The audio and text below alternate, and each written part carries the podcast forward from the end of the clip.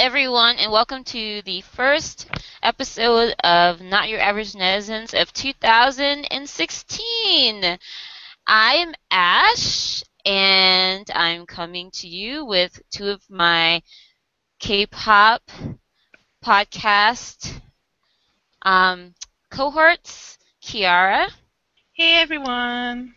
and Tim. Yo. Tim Murdy Murda. It is 2016, and there's already lots of good stuff happening.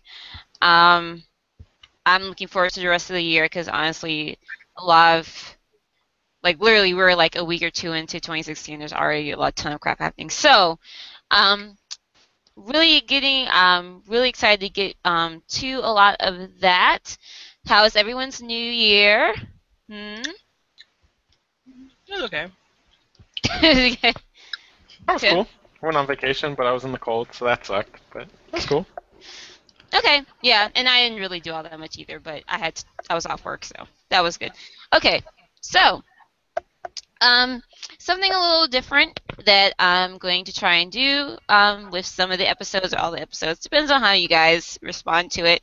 Um, I have been wanting to do it for a while, which is doing um, MV commentaries, and what I had tried to do before was, you know, do uh, take the MV and then kind of overlay the commentary, you know, like a like movie commentary, commentary track over the MV. However, YouTube, K-pop um, entertainment companies, and YouTube licensing does not like that very much, and you know you run into problems with your um, videos being taken down and your accounts being suspended and such as like so. I was thinking I still want to do it because you know MVs are obviously a huge important part of K-pop, but instead of just doing the videos, um, just doing it on the podcast. So if you're listening to the podcast and you want to see that, you know, hear what we think about MV, we're talking about it as it goes on, and you can watch it while you're we're watching it. All you have to do is start it when we're getting ready to start. And so I'm going to try that, and we're going to see how that works. And we're all going to be watching it. We're all watching it via Tim's uh, live stream account. Thank you, Tim. We'll be watching. Tim is uh, not on board with all of the MV choices um, for this episode, but we'll watch as many as we can. Also, a special video for those of you who may know what I'm talking about. Some more Hallyu exposure for K-pop this past week. So, um, let's start first. Um, Dalshabet made their comeback this past week as um, a new four-member, well, not new group, but newly four-member group. As we had talked about, they had their other two members recently uh, went and uh, decided to leave the group, so now they have are four, and they came back with a new concept with a new mini album and song, and what they called a naturalness concept. So, someone like you, yes. Any comments before we start the video? Mm, I mean, I guess it's kind of like them going back to their concept before, you know, Joker, because it, it reminds me of kind of give me vibes from like their older songs. Hmm. Um, so the only thing I really remember of Dalshabet is well, I know um, Big Baby Baby, and then when they first started, they kind of had this weird, kind of cutesy kind of concept. So I don't really know the other ones that well. I just feel like it goes more kind of like the retro-y type sound they kind of had before. Oh, okay. It Okay. falls into that category, but yeah, let's watch it. Okay, let's go. Kim, let go. I'm playing it. Relax.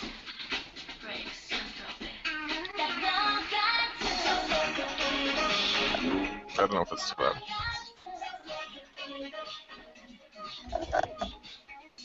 It's definitely less uh, hashtag sexy than their um, than Joker.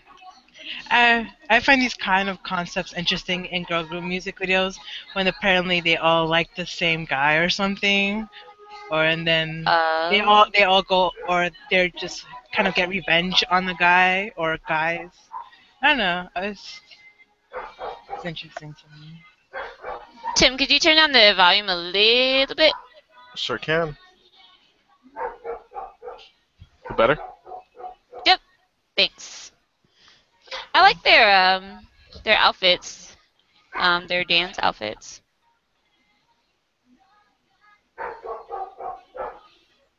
And I like that they have a contrast, like you know they have the scenes where they're kind of, you know, uh, relaxed and cute, but you know they're not doing, you know, they're not cutesy the whole way through. You know, they're sexy when they're dancing, they're classy, you know, in their dresses. You know, they're showing different sides of themselves, basically. Maybe it's because I'm not that a huge Chabet fan. It doesn't feel like they're missing members. It feels like they've naturally been four this whole time. Well, yeah, Uh, I mean, I think that comes from them not really being an established group so much, you know. So it's not gonna, you know, and then that that I guess is a good thing for them because it's not gonna really affect them that they had two members leave. Yeah, and I think because the most known member, what's her name? Is it uh Subin? Yeah, Subin. Um, yeah, it's like as long as she's there, I think, yeah, it can continue because she is the most vis- most visually known member. So Which one is Subin? The dark-haired one? She's with the pink and hair, right? Yeah, Oh, I, was I think she's the, the yeah. rapper, right? Well, she's a vocalist, but she took over the rapping. Um, I, yeah, because the rapper Gayun, she left, so she took over the rapping, I believe. Right. Ah. What do you guys think of the song? I like it. It's nice. It reminds me of an 80s movie. Well, I mean, you know, I did like Big Baby Baby, so that doesn't bother me. And you know, I obviously I liked Wonder Girls, the whole '80s back thing, so that doesn't bother me. I, you know, it's pleasant. It's nice to listen to. Now, I really wish this part when they had pointing the guns at him or whatever. I wish it was like a water guns. To be honest, I thought that was gonna a happen. paintball gun. I thought they were gonna get him. it's like, It's like get surprise, they're not really gonna kill you or harm you in this any way. over here. Yeah, I mean, he cheated on all four of you. Like, come on now, at least what you know, you know. Paintball, come on. Just show him what's up. But yeah, I think for a comeback, it's a good song. And you know, as much as I did enjoy Joker as a song, but the video left a lot of. Uh, I really did not like their con aesthetic for that. Okay, next one. Okay, next one is Anda, um, formerly Anda Miro, um, with her new MV Taxi. I chose this one because I liked her other song that she released in 2015, Touch. Touch. So, which was complete earworm for me. So, This is one of the best music videos that was on a twenty dollar budget, and they worked it very well. well, then that proves like there's no excuse for anybody else. It's like, you know. Yeah, I'm like, look at this. Whoever directs Hello Venus's music, like, listen, you can do so little, but still go so far. Like, we don't have to go cheap, okay? Let's watch this video. Okay, Yeah. there you go. Anda's actually been getting a lot of attention internationally. Like, I've been seeing so many like people talk about her, and like so many like people making gifts and.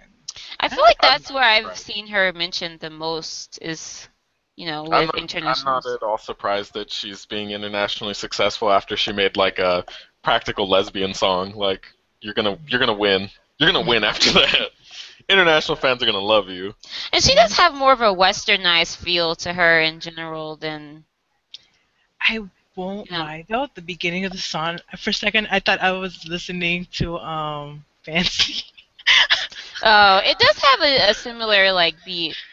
It does. I'm not saying it's the same, but I, w- I wasn't watching the video when they first started playing. I was looking at something else, and then for a second Yeah. I thought I clicked on something that was playing Fancy or something.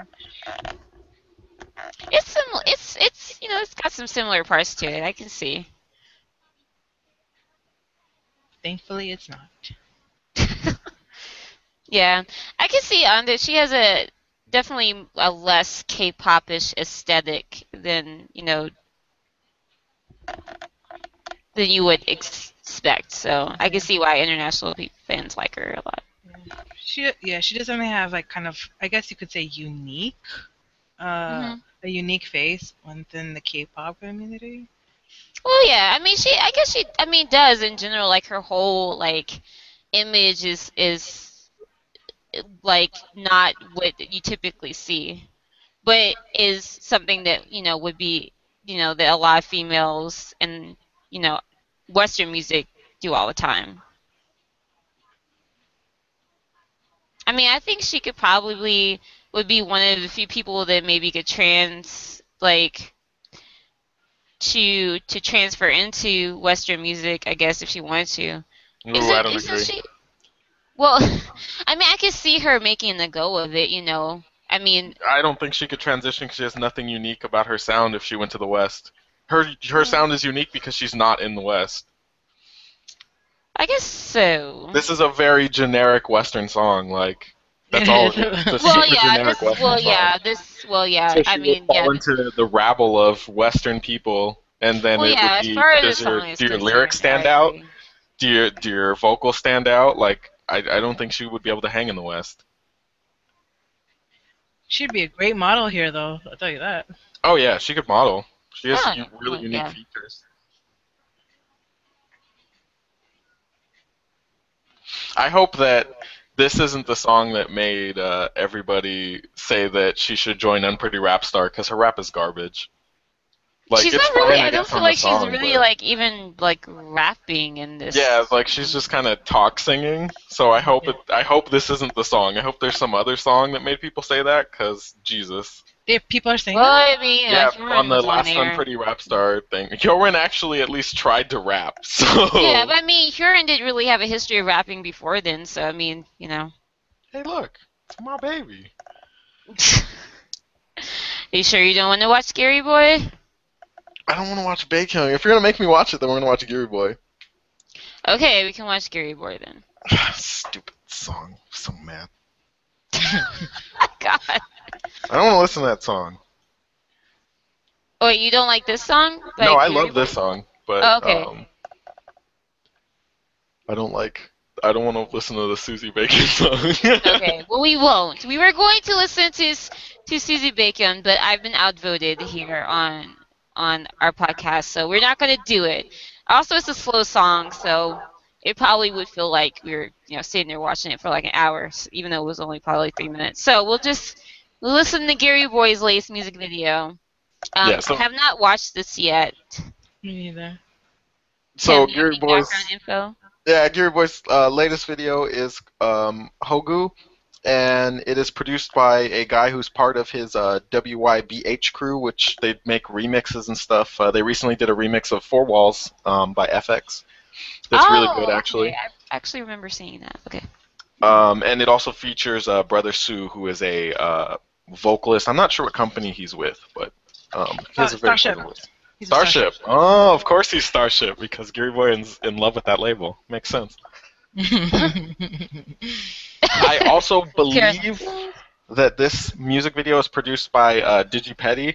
There's been no proof, or there's been like no word about who actually produced it, but it looks like his kind of style. So, Digipedi is who did um, his other music video, 30 by 30, and also like Beenzino's last music video, the music video Um. uh, Vibrato that everybody hates, like all of the basically any video that has like neon is, is his thing. Yeah, it does have Or, a very uh, distinctive pastels. look to it. Pastels. Yeah. There we go. Yeah. So here we go. the pastels hip hop, you know, movement still happens. I say. Yep. It's still Oh, going never very gonna stop. strong. It's never gonna stop. They're all trendy.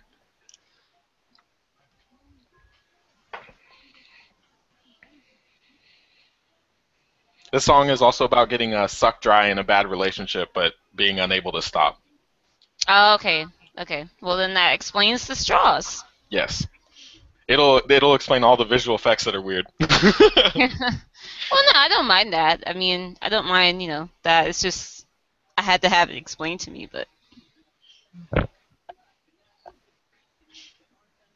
And also Hogu, I believe, means fool. So yeah. ah, bonus Korean translation. Nice, Kiara. yeah. thank you to the K drama called Hogu.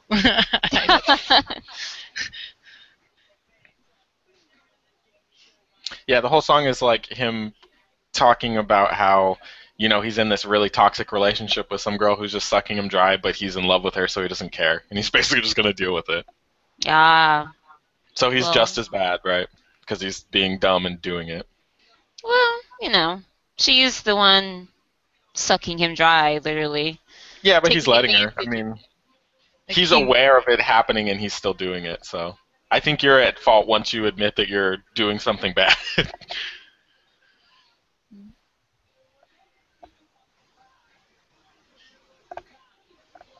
You know what? Something about him and his image reminds me of.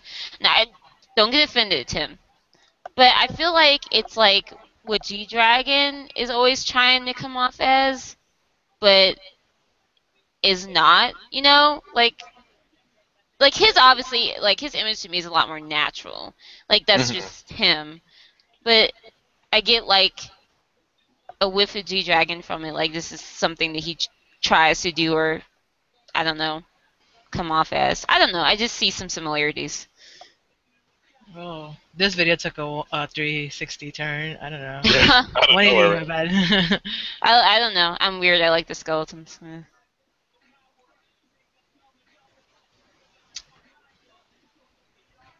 I really like his shirt with all the She's straws on it.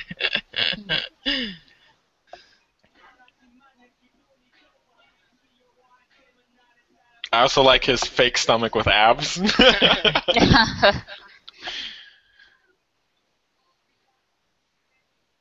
I think this is the first time I'm seeing him without any glasses on. Like I don't think I've ever seen him before.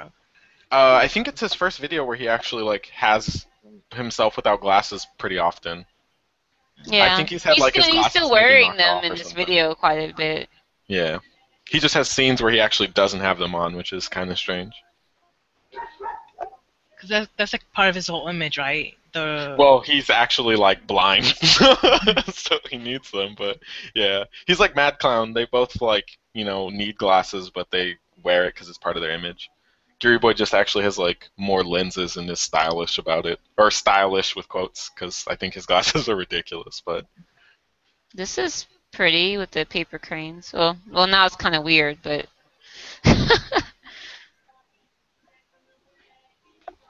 I think even if you watch this video and you don't know that one word of Korean, you still know what the song is about. yeah. like- I mean, now that like after Tim told me, and I'm like, well, maybe I could figure it out for myself. yeah, the was imagery is pretty pretty spot on. Mhm.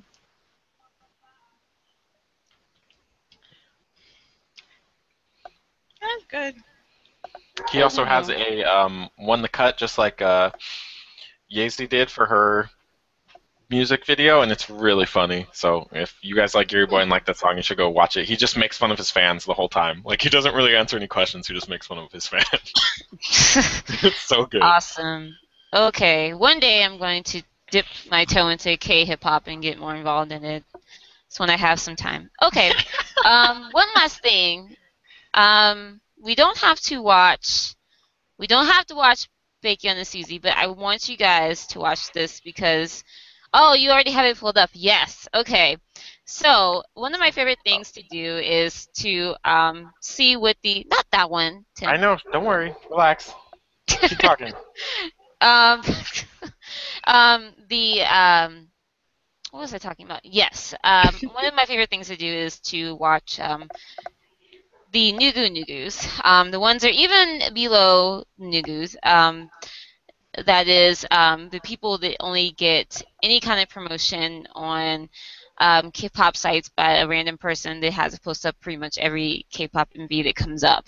Um, you know, I just, you know, I find it interesting, and I have to admit, you know, I do laugh a bit at the budgetness of some of this. Um, but um, I think it's interesting to see what the upstarts are trying to do, and you know, the ones that no one is paying any attention to. So I saw this one, and I only saw a still. I haven't even seen the video yet. I just saw a still, and I was like, we have to watch it.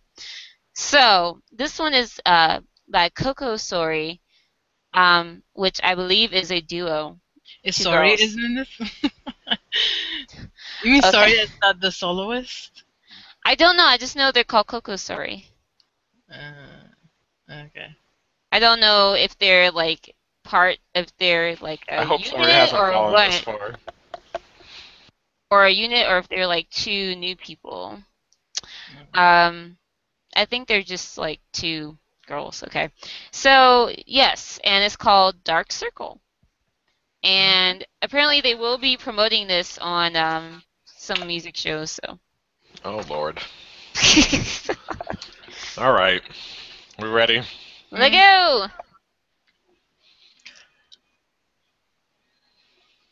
Coco. That's not sorry. Okay, no, Okay, I'm well, instantly we've already- disappointed. You are fake. Sorry.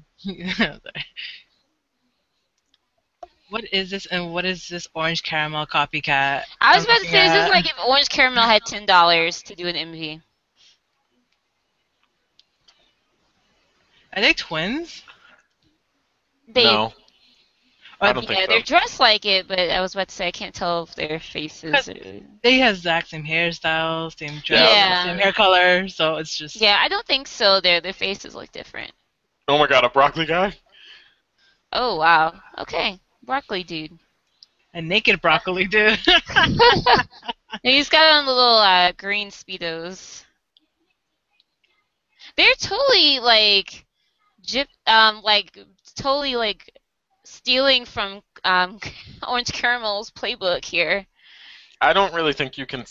Like, I don't really see this as stealing from Orange Caramel as much as it is stealing from like weird Japanese music videos. Well, yeah, but I I've mean, never seen a broccoli guy in an Orange Well, Caramel they, they've always kind of had weird, random. Right, but they didn't. They don't hold the market on it. Like I this think is they hold the market. I mean, they're just like the I think this is way more weird, like Japanese styled music video than it is um, Orange Caramel. I think I see Japanese on that crane, whatever. So I think they, they just from Yeah, like, I Japanese think, I music think video. they're just robbing like a weirdo Japanese music video, like, and it's fine, whatever. Do, do your thing, girl, but it's weird. Also, Orange Caramel makes catchy music, and this isn't catchy, so it can't be an Orange Caramel ripoff. It can still be a ripoff without being good. Yeah. Eat broccoli to reduce your dark circles. They told us they're full Oh, of vitamins. okay. They're they're telling us everything about it. Oh my god, they're gonna eat that dude. This is cannibalism. I don't support this. Uh, that explains the outfits, though. So okay, so it's not called it's called dark circles because broccoli helps with dark circles, and that's why there's a broccoli man. Ah, okay. So this is like a beauty. Um, It also they also told us first that it is chock full of vitamins. It's kind of okay, they're trying to get a broccoli deal, I guess. so they love the broccoli guy because oh my god! This is definitely Japanese inspired. Don't ever lie to me and try to say they ripped off Orange Caramel. Oh, they got a new broccoli man. Grandpa. It's- Oh my god! Grandpa! Oh god! I'm really over this, you guys.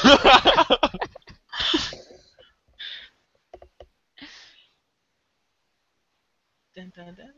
Wow, I wonder if when they perform this on the music shows, they're gonna have broccoli guy. They can't do this without broccoli guy. I hope not. Oh. I I feel like I have to watch this live though. Yes, now you just to see what the heck they're gonna do. Okay, last thing. This is not actually an MV, but well, technically is an MV, or more of a satire of MVs. So this past week, Candy Family Guy. marshmallow. Sick. yes, Family Guy. Um, we'll talk a little bit more about it after the video, but basically they did a um, K- parody of K-pop videos, and there's literally like I have a list. There's like tons of references in this video. We'll see how many we can point out, but they go by so fast. Um, but they did it to um, the tune of Hyuna's song "Bubble Pop," and um, they basically did it's this you know musical number, and within the musical number, there's a ton of South Korean cultural references and K-pop references, and yeah, it hit the you know it, this um, show aired this past Sunday, and yeah, I mean, obviously, like I said, I put this on Twitter. Somebody did their research. I don't know if it was anybody on their actual like um, team or they brought someone in. um, they've never really like mentioned. I say this as a person that has watched Family Guy for a long time. Don't judge, but um, they haven't really had a whole lot of like references to South Korea on their show in general. So this is really the first time they've ever really, you know, focused on them. So this is it's interesting otherwise. So um, yes, um, let's watch the video. Hmm? And obviously, this being Family Guy, there's going to be some insulting things in there as well. But Right. um, Um, for the record, before we get started, this is Family Guy. Like it's meant to be um, satire. um, I know that a lot of people don't feel like comedians should be able to get away with like everything, and I agree they shouldn't be able to get away with everything. But you definitely have to give them more leniency than you do like a politician and Yeah. a And regular in celebrity. general, um, having seen other parts of the episode, I think in general they weren't trying to be negative about South Korea or K-pop. They were just being Family Guy, which is being kind of tasteless and offensive. and this like this whole show is literally like making fun of dumb Americans. That's the majority of the show. Is Yeah, I mean, yeah, the main like Peter is supposed to be the stupidest person alive. So I and mean, he's just a fat American. yeah. So you I gotta mean, realize, understand the context. that's his role. Yeah. So okay. So this is Quahog. Was it Quahog Candy Marshmallow? Yeah, Yes. Col- candy, quahog, marshmallow. Candy Quahog Marshmallow. Yes. Can you put up the volume, volume a little bit, please? Sure. So right away, Shiny.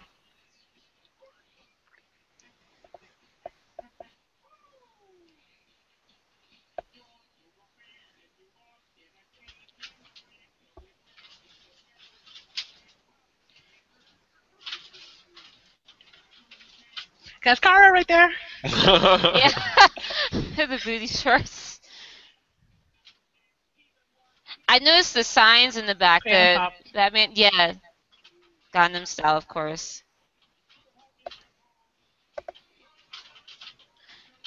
Double pop dance. Sith, Kara again. What's that? oh, to anyone.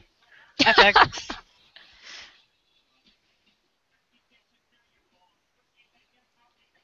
Think that was supposed to be Sonoshi Day.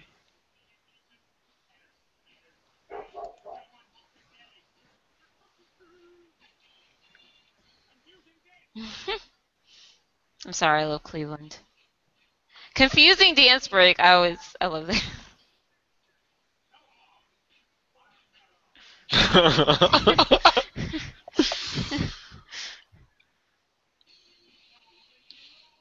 And of course, they just put some Miley Cyrus in there for like just because. Because you don't get American more than Miley Cyrus. Hmm?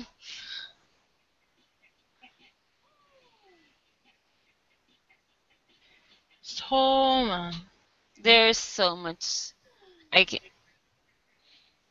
There's no marshmallow. They messed up and they have ice cream. No, Doesn't they make had a sense. huge Marshmallow Man. I know, but I'm talking about at the when they pose. They don't have a marshmallow. They have is candy and no marshmallow. Candy and ice cream. okay.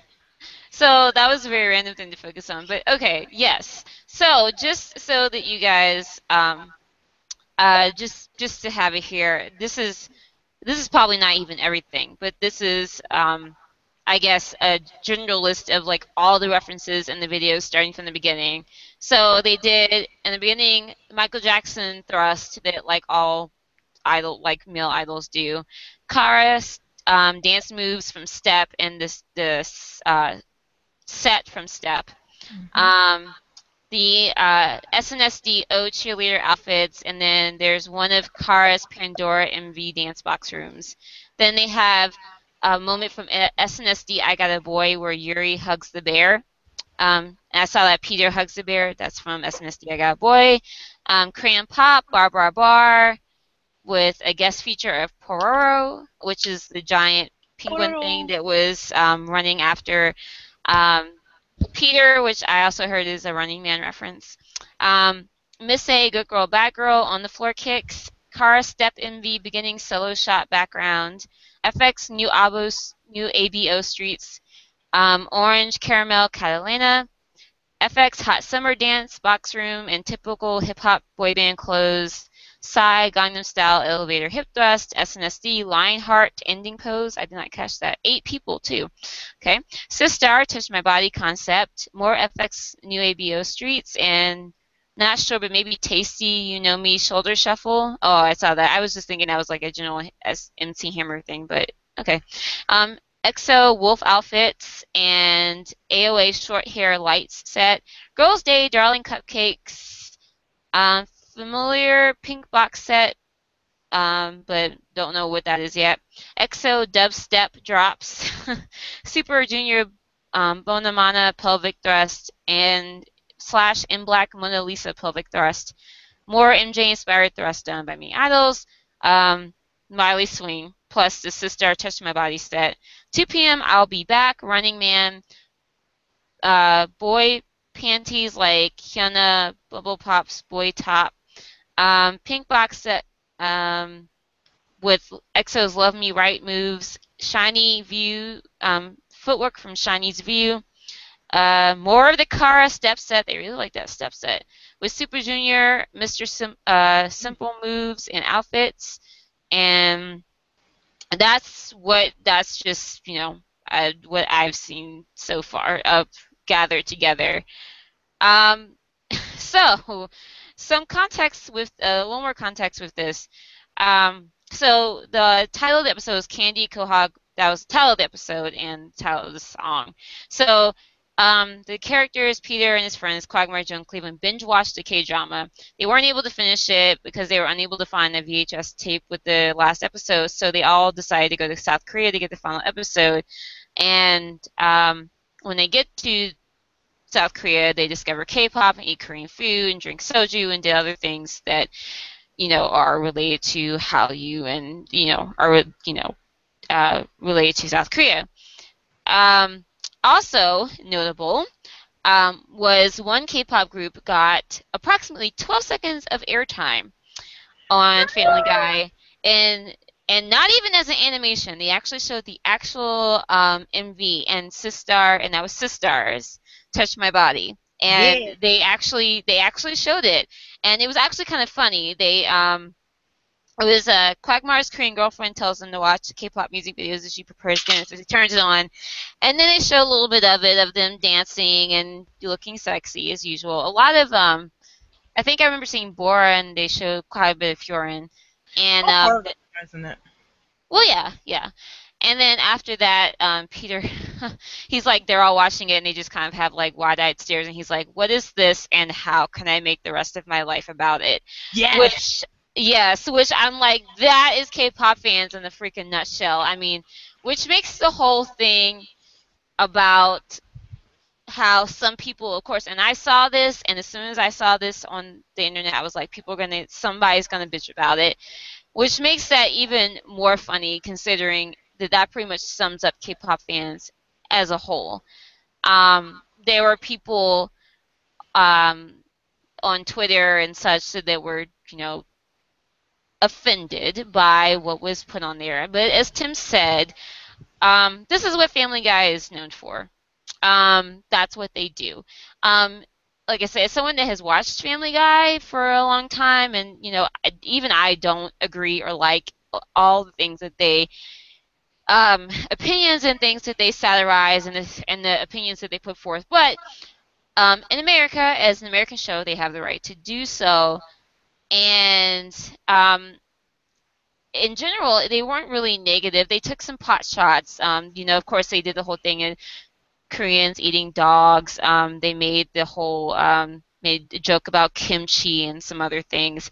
But in general, I mean, it wasn't anything um, uh, intensely. uh, Actually, it was less offensive than they tend to be. Um, they've said some things about uh, people, Asian people generally in the past I think are actually more offensive.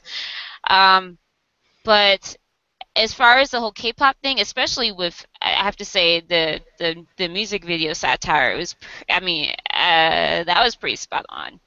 Um, and just the fact that there's so many references in there, um, also I forgot to mention. I mentioned it during the video, but I I remember where I saw the signs from where they're holding up the the random like in, um uh random like English signs. Um, that was from uh, Tiana's Ice Cream, where they had like the. Remember when they had like the random signs about Batman and stuff, and Oh yeah, you yeah. know, see them on the internet and was like, "What is this?"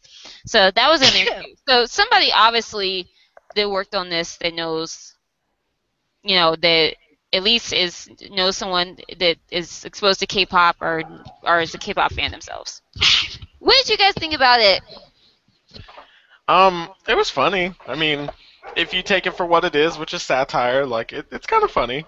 Uh, there's some parts that I didn't really get down with, but Yeah. for the most part, it was all right. I mean, anything to get exposure is still good, and especially because Sistar had so much time spent like focused on actual that group, you know. Yeah, and it Um, wasn't anything uh, in it, and they and it, that's all they like. I said the only thing that they said was that line that Peter said, which wasn't anything offensive. They didn't say anything offensive about the girls or you know. So I mean, that's for Family Guy. Like I said, for that show, that's pretty amazing. So whoever did that must have been a Sistar fan. I think as well. Yeah, and, and I mean, um, I know that there's people who were upset that you know it was Sistar, and I'm sure they were wondering why it wasn't their favorites. And I guarantee there's a bunch of people who are like, "Well, I'm glad it wasn't my favorite." Blah blah blah. Like, whatever. it clearly they clearly needed to pick something that would instantly have an appeal, right? So they're gonna pick a group that's gonna do something sexy, and that's gonna have a dance that's very, or they're gonna have a dance and a, a portrayal of said dance in a very like how you would imagine K-pop to be. And Touch My Body is a perfect example of like if I was gonna sell somebody I listen to K-pop. What is K-pop like? Well, it's this. Like for the most Especially when you think of the people pretty that watch Family, typically watch Family Guy. That I mean, Sistar is probably the best way to. I mean, you know. Yeah, and, and I mean, like I said, I think it's a perfect representation of of like what you would get from most K-pop videos. Like it's very focused on them dancing. There's bright colors. Um, the dance is catchy. The song is catchy, and the majority of the focus is on them dancing. But it does have moments where they're just like, "Look at how pretty I am!" in bright colors. Like it, it's uh, Yeah. pretty accurate to what K-pop is now. So Yeah. I think What it about makes you, some sense. Kiara, since one of your bias groups got uh, so much exposure on American TV? I'm just happy for them. Like, hey, it's free promo. Um, I thought it was just interesting, like how when that episode came out, all I kept seeing was like, oh, Family's Guy's about to get sued so many times, blah blah blah. And I'm like, I Yeah, not like works. they haven't gotten sued for the millions of other insulting things they've said about practically everybody in, else in the world. Yeah. Yeah, I mean, in the end, this is kind of like free promo for K-pop, like, and I just, yeah, like you said, for something that is um from Family Guy, this is actually one of their least offensive things I've seen them do. Yeah, that's what I was So- saying. I mean, I, I understand, especially if K-pop fans who don't know Family Guy, Family Guy or never watched it, they'll be offended by it. But I just think people kind of need to do their research a bit and just be realize, well, this it, this is some they didn't show something that kind of eh, but at the same time, it's not the worst. They they've just Mm. Worse. So I don't know. I take it for what it is. I thought it was kind of funny, and I'm just I'm also I'm very happy that they included like certain things from Kara because I would They I would included a lot from Kara. I didn't realize how much they how much they use that step um, dance is like- Step is for sure their highest, most viewed music video. When you look at all their music video, it's their highest one. It's definitely one of my favorite songs of theirs, which we'll get to later. But I didn't realize it was like the favorite. Yeah, like their that music video is like one of, and I guess because it's also like the, I guess for music video, it was just very, very well done. But yeah, I don't know. I, I thought it was okay, and I'm so happy, and I'm glad for Sistar. Like, yeah, I get that free promo. okay. All right. Any other comments? You? Okay. That is the end of our MV segment. So um, let us know what you think. Um, let us know if maybe you want it separate from the actual podcast or not. Um, like I said, I do like doing these kind of MV commentaries, so try to slide them in somewhere. Um, but that was fun. So let's go into 2016 officially. Um, uh, the entertainment companies and not just the big three um, have started releasing what their plans are for the upcoming year. Um, some of them are um, kind of interesting. Um, Starship, um, while we're on Sistar, um, said that this year they're going to focus on their individual activities, um, start promoting Monsta X in China and Korea, Boyfriend in and out of Korea, and more collabs from Hyorin and Soyou. Um, Star Empire is debuting a new five-member idol group this month. Um, apparently, they're molding this group after 17, um, where they do everything themselves. I'm sure cost has nothing to do with it. Um, ZE:A um, is not going to have any group activities. Sorry, ZE:A fans. They will have individual activities. SM is going to be launching a male group from SM Rookies and focusing on getting their name out there. Super Junior will be promoting more actively under their own label. Comebacks are lined up once again for Girls' Generation, SHINee, f(x), and EXO, along with units and solos. Red Velvet will continue to promote as a team. FNC is apparently going to venture outside of their band groups again to launch their first male dance group, a nine member team called Neo School. Um, Neo 1 will be the debut team, but all members will be okay. So this is apparently going to be another reality show type thing. All members will be at risk of elimination. I don't know what that means. Um, FT Island, CN Blue, N.Flying, AOA, and Juniel will all have at least one comeback planned for the year with more, hopefully, more active schedules. CN Blue will be focusing on individual activities. AOA is going to be open to team, solo, unit, and individual activities and continue to promote in a variety of areas.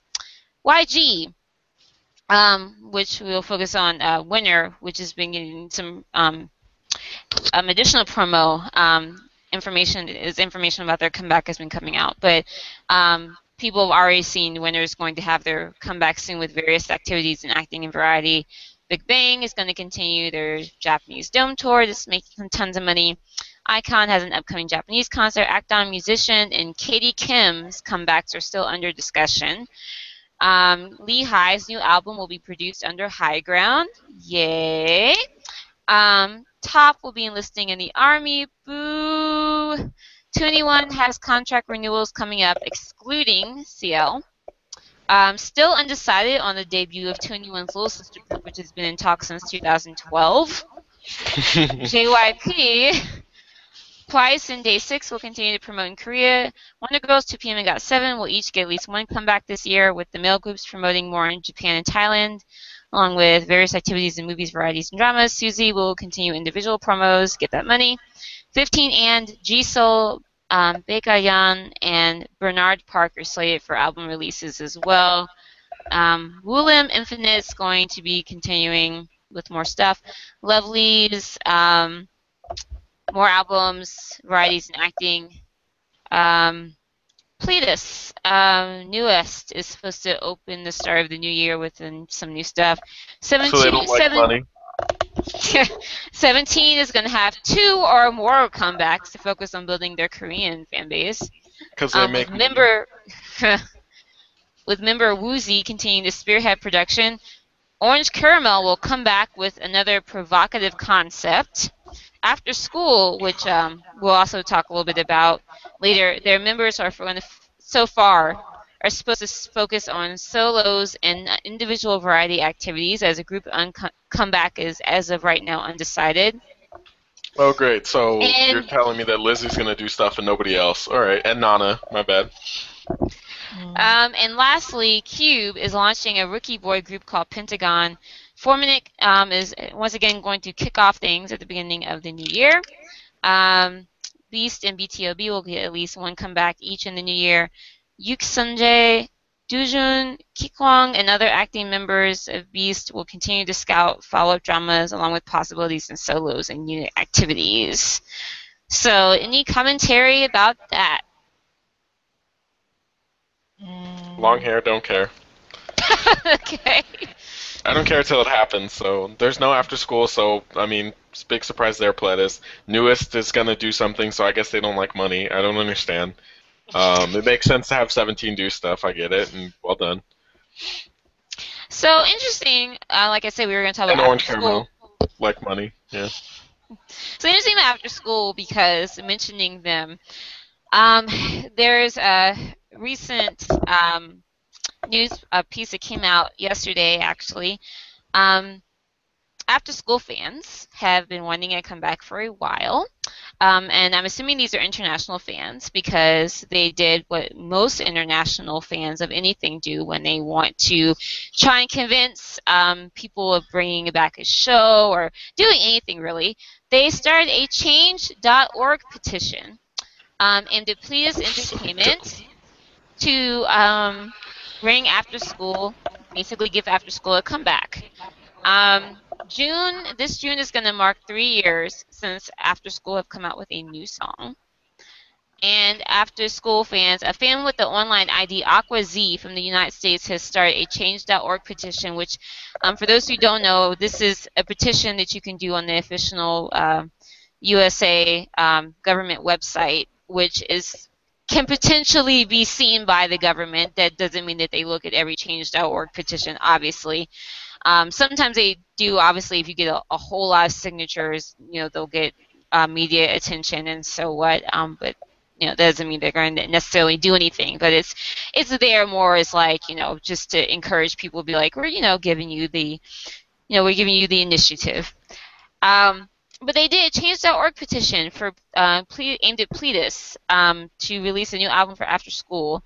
Aquazi commented that After School made Pledis what it is today and to ignore the girls' wishes to come back as a group and instead promote their subunit is completely unfair to both the girls and their fans. Over a thousand fans have signed the petition after only three days since its conception. And I think they mean inception here. I'm just reading this, but I think they mean inception. um, hopefully, this news will reach Pledis. Um, my first thing is um, I don't know why Pledis would necessarily pay attention or know about a change.org petition, um, something done from a United States government website, um, I would assume it would be more effective to do something off of a Korean website, but I don't know. Um, other than that, I mean, what do you guys think? I know you, Tim, you already said some, mentioned when we were talking about Pledis earlier, but um, I mean, I, you know, I was never a huge after school fan, but I do, you know, I guess absence makes the heart grow fonder. I guess, you know, thinking about them, I kind of like, you know, kind of do miss them a bit. Um, you know, with all of the large girl groups coming out now, you know, it kind of makes you think about after school and what might have been. Yeah, I don't think part of your petition should be um, that after school made Pledis like what they are today because Pledis is poor. So that doesn't actually sound very good, considering they don't have any money at all. Um, and I don't really think that's after school's fault, to be honest. But they did have some um, very, very expensive concepts uh, which I'm sure had some kind of impact. Um, the thing I miss the most about not having after school is there's no group to like really push the boundaries of what you can do for a concept. Like Yeah. after school did a drumline concept. They did uh, you know Yeah. like a pole dancing concept. Like Tap dancing. tap dancing like they've really pushed the boundary of what you can be as like a k-pop group and orange caramel's cool or whatever they push boundaries too and i get it and they actually make money so i understand like you m- promoting them but you do have to give love to like these girls on after school there's a lot of talent just sitting there doing nothing and i'm Mhm. sure they want to do stuff you know like it's great that lizzy gets to do a bunch of stuff it's great that nana's beautiful and can always do stuff but there's Mhm. girls on that that uh, group that just aren't Even getting any love Raina or gets any to, attention. you know, she's Raina, yeah. releasing. Even Because Raina's of her been voice. releasing singles and stuff. Basically, you know. Orange Caramel continues to produce stuff, and nobody else in that group matters, and it's kind of it sucks. Like, I don't know, their their mismanagement on that label is mind blowing to me. Like to waste so much money trying to promote it, you're you're not promoting after school because they're not making money, but you continue to promote NU'EST who doesn't make money. It doesn't make sense to me. Yeah, like- that that is weird to me. I was like NU'EST of all Well, it's people. 'cause like they- they get. They make money in Japan because they do stuff in Japan. So Right, but just send them to Japan and leave, kick, kick them out of Korea. Who cares? Like, why keep making them do stuff in Korea if they're not making any money there? There's more money in Japan, anyways. It, it just, I'm it's guessing silly. after school didn't do that all that great in Japan They because they, did- I they know did they did well. stuff there. They did pretty good, actually. good. Oh, okay. It's just But- media dropping the ball on them. Yeah, that's that's the thing is like Pledis has just dropped the ball on this group, um, pretty shamelessly. Same with uh, DSP and Rainbow. I mean, it's just like here's the thing, right? People get so mad at these big labels, and this is a good example of it. But people get so mad at these big labels and their mismanagement eh, because they have so much talent and all of this stuff. But like the mismanagement that goes on in little labels, no, that it's way worse. Like we are blessed that Miss A has only been away for two years blessed that they've only been away for two years because we could be freaking waiting like people are waiting for after school and they're never going to see them again. Like, I get it. It sucks. I want to see Miss A every year, multiple times. I love Miss A. I adore Miss A, and I love all of their music. But I at least know that it can't get worse than what it is on JYP. Like, if they were on a smaller label, it either would only be them on that label, which would be great and that'd be fine, but more than likely it would be they got used to promote another group, just like DSP tried to do with Kara, because they tried to do it for that stupid um, Ajax, and they're gonna try to do it again, and they have no money. Like all of these small labels just don't have any money to promote these groups that they try to put out, and they get stuck in this rut of like, wow, I have a group that's successful, I can make another group, let's promote another group, maybe we can recreate the success, and they don't and then it hurts them. So I get it, and I understand why people are mad, especially because big group or big labels have big groups, and bigger groups have bigger fans. But it could be so much worse for us. Like it could be so much worse for Miss A fans. It could be so much worse for 2NE1 fans. It could be. Well, yeah. I mean, anybody. It could be so much worse the, for everybody. Anyone that's on the big three label, they're. I mean, you know, it's you know, it's like first world problems. It's like you guys are still doing so much better than the, the hundreds and hundreds of people that are trying to become K-pop stars or are on really small, you know, struggling labels. They're just doing whatever they can to get, you know, people's names out there. People that are doing, you know, performance shows out on the street, guerrilla performances and things to try and get their name out there. Right, and I see where you're coming from, but at the same time, like a lot of people don't see that point of view. They just go, well, they'd be so much better on X label, and it's some smaller label. And it's like, well, no. Yeah. Either the group that's currently on that label is going to be crushed by the weight of this other group that could make more money, or your group is going to filter money into this other group for that group to promote. Like mm-hmm. Kara was the biggest thing on DSP. We still only got like one comeback a year, and then they ran off to Japan, and people were just as miserable that they were gone in Japan. So like and then that's a smaller label with a huge group. I mean, Kara was big for a while, and they did the same thing. They just threw them in Korea or threw them in Japan, and were like, well, they make more money there. Who cares? See you, nerds. Like you just need to realize that these smaller labels are here for the money. Most of them, not all of them, but most of them are here for the money. They need to make money to stay afloat. These bigger labels, will give us more stuff in general because they have money to burn. If something isn't successful, it's not as big of a deal. But um, it's it's a way worse fate to be on any other label. And when you think that somebody's mismanaging your artist, just imagine like this big label with tons of money is mismanaging your artist. What do you think a small label that has other talent on it is going to do when they have to manage your artist? They're going to mismanage them too. That's just what's going to happen. Yeah. Michelle. And also, just to make a point, um, um, for uh, Kiara, um, we were talking about the interesting concepts that they were doing. Um, from what I know, Kahi had a lot to do with those. At least, at least the tap dancing and drumline concept. I don't know about the pole dancing one. Although I heard she that did. she had a part in that too before she left, yeah, even though she, she did. not end up promoting the song. Yeah. Because the thing is, though, um, that song First Love, they were actually starting. I think from what I remember, that they actually started to train and everything for that before. What was the last song she was in? Um, the tap dancing one. But oh, um, yeah. But um, I forgot the name of the song. Um, but um, something happened. I think because it was taking too long, or something like that. Um, they decided to go with the other song. Yeah, I thought people weren't picking it up fast enough or something like that. Yeah.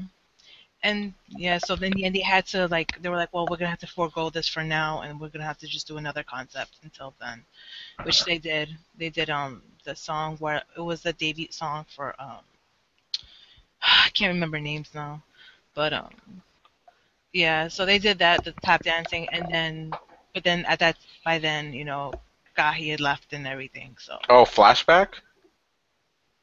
Oh, Wasn't no. that before First Love? It was. It was. Um. Oh yeah, yeah. They had to do that song because they were like, it was like, oh, because they had to do two songs. They did the tap dancing song, and then they were still like. Wasn't the other song like Shampoo or something? Shampoo? That was the call. That was the tap. Okay. Well, it was. It, it wasn't. It wasn't tap dancing on that song, but the the one minute song that they promoted it with was the tap dancing. But Right. yeah, they had to do shampoo and flashback because it was just taking really long time to do the the um, first love choreography with the poles. Um, so in the end, they did those before doing first love, and by that time, Kahi already left the group. So, Hmm. and then in the end, a lot of these girls got injured while doing it. So, Yeah, that was another thing. They they spent so much time on it and then ended up injuring themselves and yeah. So Yeah. Um. uh, uh, the songs, the two songs they did right before Kahi left was uh the After School Red, After School Blue, and then she left after Love Letter, which is on the Happy Place album. Doesn't matter. But then they did Flashback and then First Love, mhm. Yeah. and then Yeah, I always remember their Because of You era. That was my favorite era, I think. that was their Oh, most famous Flashback. one. Flashback for me, easy. Really? because yeah, of Flashback. because of you was their most popular in Korea, like their most famous. That's when they won their music, their first and only music award so far. um, Really? because of you. They would have won with Bang if they had picked better timing. They went up against Juggernauts when they performed Bang. Yeah, I Because think they crushed was with like Bang. They they sold that's this, their second highest selling single was Bang, and they freaking went up against. Uh, I think they came back at the same time as SNSD or something, and they just Yeah, I remember it was like it was pretty um crowded field when they came back, but I remember still being yeah, I really liked Bang too. yeah they got second place even. Like they hit number two on the chart. So I I know for a fact they came back against the Juggernaut. I just can't remember who it was. It was either SNSD or 2NE1 or something like that, or maybe it was a boy group. But they came back against the Juggernaut and just got crushed. Yeah. Well, on that topic, perhaps after school can, you know, copy methods of another group um, that we mentioned before, Stellar, who has been crowdfunding um, for their um, new album, um, which is um, coming on the or mini album or album. They're having a comeback on the 18th um, with a song called Stabbed. Um, this is supposed to be a more innocent comeback. Um, there's been one photo. Time out. It's called Stabbed, and it's more innocent. Well, yeah, yeah. I don't understand Um, this label. and um, there's been one photo released, and uh, they, I mean, it's not, it's not, it's not bad. I mean, they're like in, uh, you know, short, you know, dress shirts and really short pants, and it's not really, it's not as uh, exploitive, I guess, as their other concepts are, and they're definitely doing a more kind of I guess, more innocent feel, quote unquote. Um, it's funny you said that, Tim, because I, you know, we don't usually mention the Nez and Buzz comments, but they were pretty funny with this one. So they said, sexy girl group Stellar has become innocent. Come back on the 18th was stabbed. Um, these are just a few comments. The title isn't even innocent. What exactly are you stabbing? Um, doesn't look all that innocent to me. The outfits don't look that innocent. Seems they're going with the standard girl group pattern: sexy, cutie, outgoing, sexy, cutie, outgoing. I think it's time we include them. Oh, you might not like this, Tim. In the sinking ship of Dalshabet, Rainbow, and Nine Muses. Um, Uh, people are biased for a How small about tier that, of Nathan? smell of this. How dare you put nine muses in there? that wasn't me. That was the comment. I know. I said. I said the netizen. but yeah, it seems like this might be a little bit guy. different. I know that the other song that they did that didn't get a lot of attention, but it was I think was also a good song where they were uh-huh. mask, yeah, where they weren't all. Ask they was were- so good. it was really good, and they weren't. It was it was sexy, but it was like you know naturally so. So it was maybe the this will be more kind of sexy, right? Because Yeah, it wasn't obnoxious and in your face and being gross. It was very like sensual in its own way without being like, I need to show you my boobies in your face. And obviously, there's like male gaze moments where the camera goes over um, Mhm. like cleavage and stuff. Like we're never gonna get away from that in K-pop. Like if if you have an issue with male gaze, you probably don't need to watch girl groups because it's gonna happen. It's just the destiny. Or it's just the world that we live in.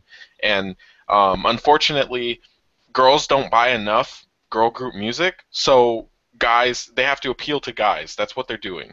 If you want a group to not appeal to dudes anymore, then you need to figure out how to get to Korea and tell all these Korean girls to ride for girls because that's the issue is that they're out here writing for boys, like boy groups like EXO and Big Bang and all these groups. Like that's why boy groups just sell so well. It's because the majority of the fan base are girls. So these artists and these labels know that they have to cater to men. So the boys cater to girls, the girls cater to guys. Like that's just the the way it works, right? Like I don't know what people expect in this world. Unless And- you're like one of the rare girl groups like Girls' Generation or 2NE1 that can also get girls to go to bat well, they as well, well. they they transcended though. It's it's a little Yeah. different. Like SNSD transcended because they created such poppy, like wonderful songs that people jumped on, and they were from SM. 2NE1 transcended because they genuinely didn't give a crap about being sexy. So their image was kind of badass. It wasn't catered to any gender at all. It was just music. And that's the thing that kind of bothers me because I think that they they are the greatest example of like we just want people to like our music. We want people to realize that we don't give a crap what you think about us, period. Like we just make the music we want. To me, like that is so cool. Because nobody does that. Like guys Yeah, all boy just groups thinking- cater to girls, you know. That's funny And because I was thinking girl- that the other day, like with the girl group concepts and the whole thing. I was like, I feel like in that era when 2NE1 came out and exploded, there were a lot of girl groups kind of trying to do something similar, like style wise, but you don't really have anybody that really is able to successfully hit that concept. I don't know if they just think it won't work in general. Maybe with YG because it was YG, it was a fluke, or just because YG does it better. But you know, is able to just do kind of a, you know, not have to do a concept. You know, have to be you know sexy and this and that and that and just you know I think have tried it, but there were just too many. Oh, they're trying to be 2NE1 wannabes. That in the end just Mm-hmm. hurt their just hurt them because they were like, oh, they're trying to be 2NE1, and people hated them for that. So Yeah, I mean, we live in a culture where, um, and even Korea is the same, where like a new group will come out and you have to compare it to every group that it could possibly be like. That's just the way it is. And typically, when you do it, you do it in a negative fashion. So, like the you know the best example is 2NE1 came out, and then you know we have Four Minute who has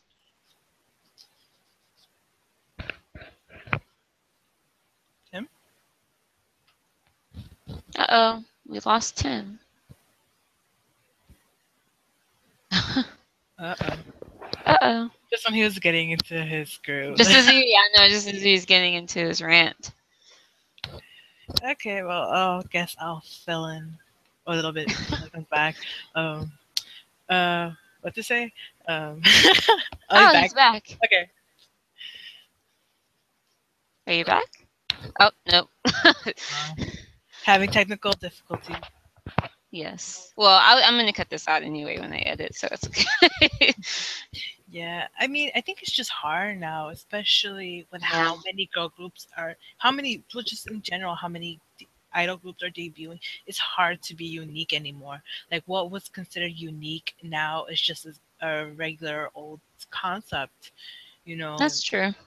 like when girls, when girl groups trying to have similar uh, concept of you know 2NE1 just being like not about being pretty and not being about not being about all cutesy whatever.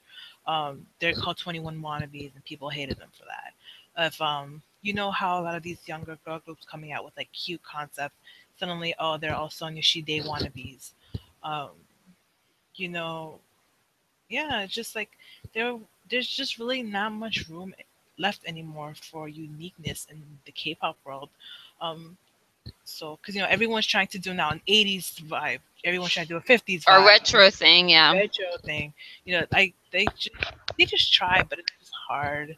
I didn't say this because, well, now that Tim's not here, I'll say it.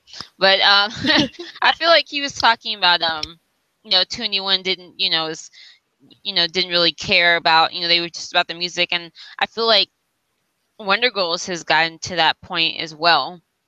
I mean, obviously, you know, they don't sell as much, but I think you can definitely feel that they're just doing whatever they want. You know, they're doing whatever they like. You know, they're doing the band unit and they're like, we're gonna come out with some more music.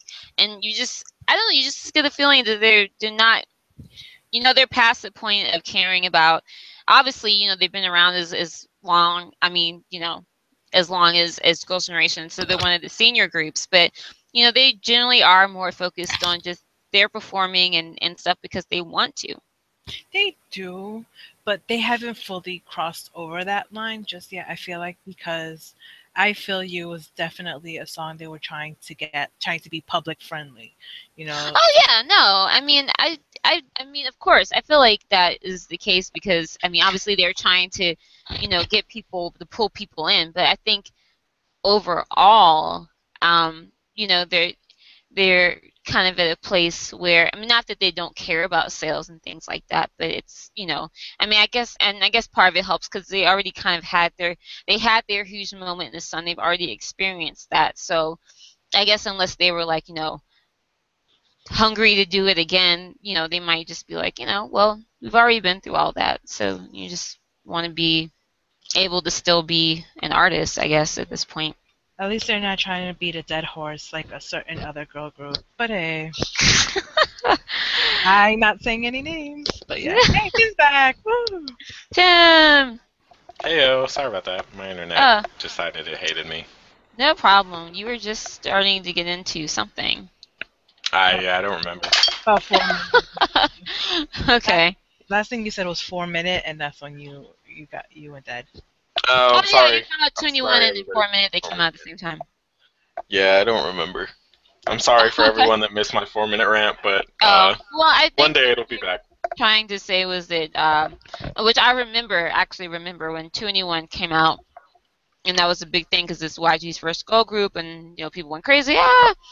And Four Minute had the unfortunate timing to come out around the same time, and I don't even really think their concepts were all that similar. Um, No, they're But just four hip hop influence. It. it was hip hop influence, but their styles were still different. But because whatever. But because they were not cute or sexy, and 2NE1 was the only one out really other at the time that wasn't doing either of that, they were pitted against each other. and They were, you know, they are already rivals, and people were like, well, four minutes trying to do. So they got some blowback because of that. Which is so funny because that's when Hyuna was doing her most cutesiest rapping, you know. So it's just like, how do you compare? but Yeah. you know, because yeah, I mean, back then I didn't really get the comparison, but I mean, no. Four minute was also more like ele- electro-ish, like um, like yeah. techno-ish. Like I don't know, I don't know. Um, like, They uh, definitely didn't try to like like I feel like I feel like they kind of took um uh like opposite routes. Like I feel like as 2NE1 went on, they did the same thing where Big Bang did, where they went more electronica and that sort of thing, more mixed genres. And I feel like Four Minute, as they went on, has gone away from like the electronic kind of dance music, and they've gone um, into other areas, you know, pop, you know, and you know, kind of hip hop influence things. So, yeah, just what I think. But um, I mean, one thing I will say about Stellar is I do think that they have they have have had good songs.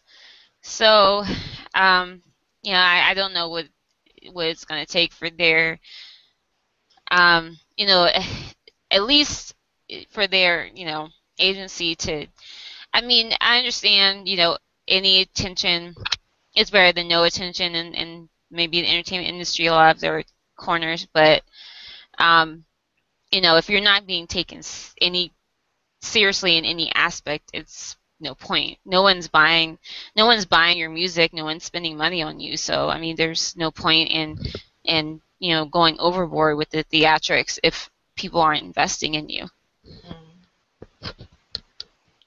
time to try something else. Stellar's company, whatever their name is. Yeah, I mean, I don't think they should go super far away from the image, but I think they need to figure out what it is that makes the girls comfortable. And Yeah. if they, if it's something closer to like Mask, I think that's a good a good spot for them. Like Yeah.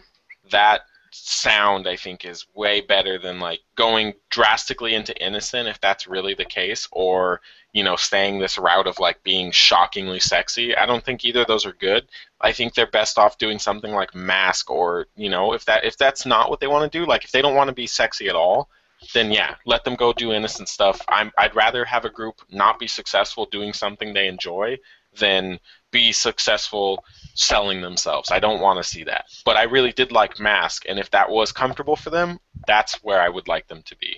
Maybe mm-hmm. a lot less male gaze, but that concept was very, very good for them. Like, put some real shirts on them. Let's, let's get rid of all the male gaze moments. Get rid of the shorty shorts and the bathing suits, and just let them like, unless that's what they want to do. But if it's not, which it seems like it's not, let them go to that image, stay in that area, and make that kind of music. Because Mask is a really good song. Really, really. I feel like Mask was like you say was essential. It was sexy in its own way. Like I remember there was like um, some people.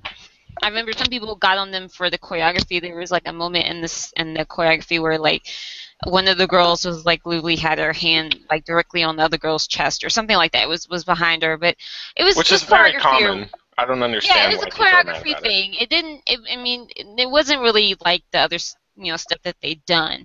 But I mean, like I said, it was still, I guess, you know, sexy in moment. But it was in context, it worked. You know, it wasn't just, you know, I'm showing my vagina for the sake of showing my vagina. Um, which is basically what vibrato was all about, which was sad. Or I'm humping the floor just to hump the floor. yeah, I mean, which is sad because vibrato is like not a bad song, but then you just yeah. I don't think any of their songs lately have been bad, be honest. No, I mean, like I say, in general, Stellar has good songs, but it's just the promotional aspect of it. Um, So, apparently, they recently released a, a less 19 plus music video for Vibrato. I haven't seen it yet, but they released Oh, I didn't know that. hmm. Uh, So I don't know. I gotta, I gotta watch it to see how less scandalous it is. I wonder if that is in It's gonna be response to the fact plus that. instead.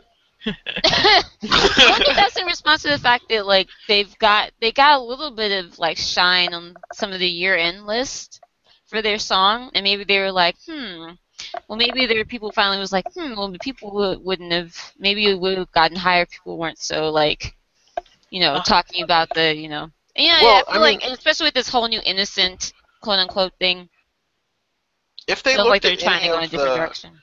If they looked at any of like what the international fans said and what international um, news and things like that said about it, like the majority of people said the song was good. It was the music video that ruined it. So Mm. I mean, it's it's been out there. I feel like if you if they really wanted to go find it, they could easily find that people really liked the song.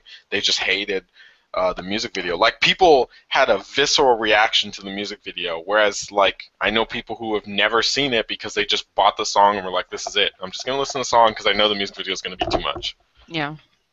Yeah.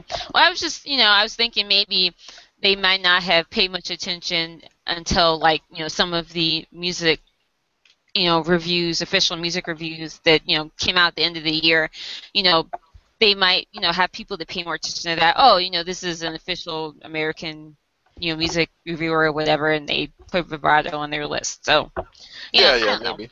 maybe or not.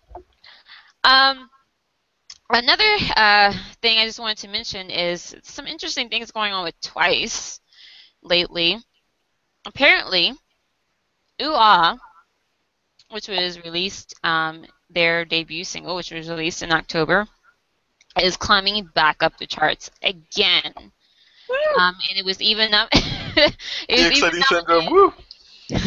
it's even nominated for number one on Inkigayo. This is Wow, that far?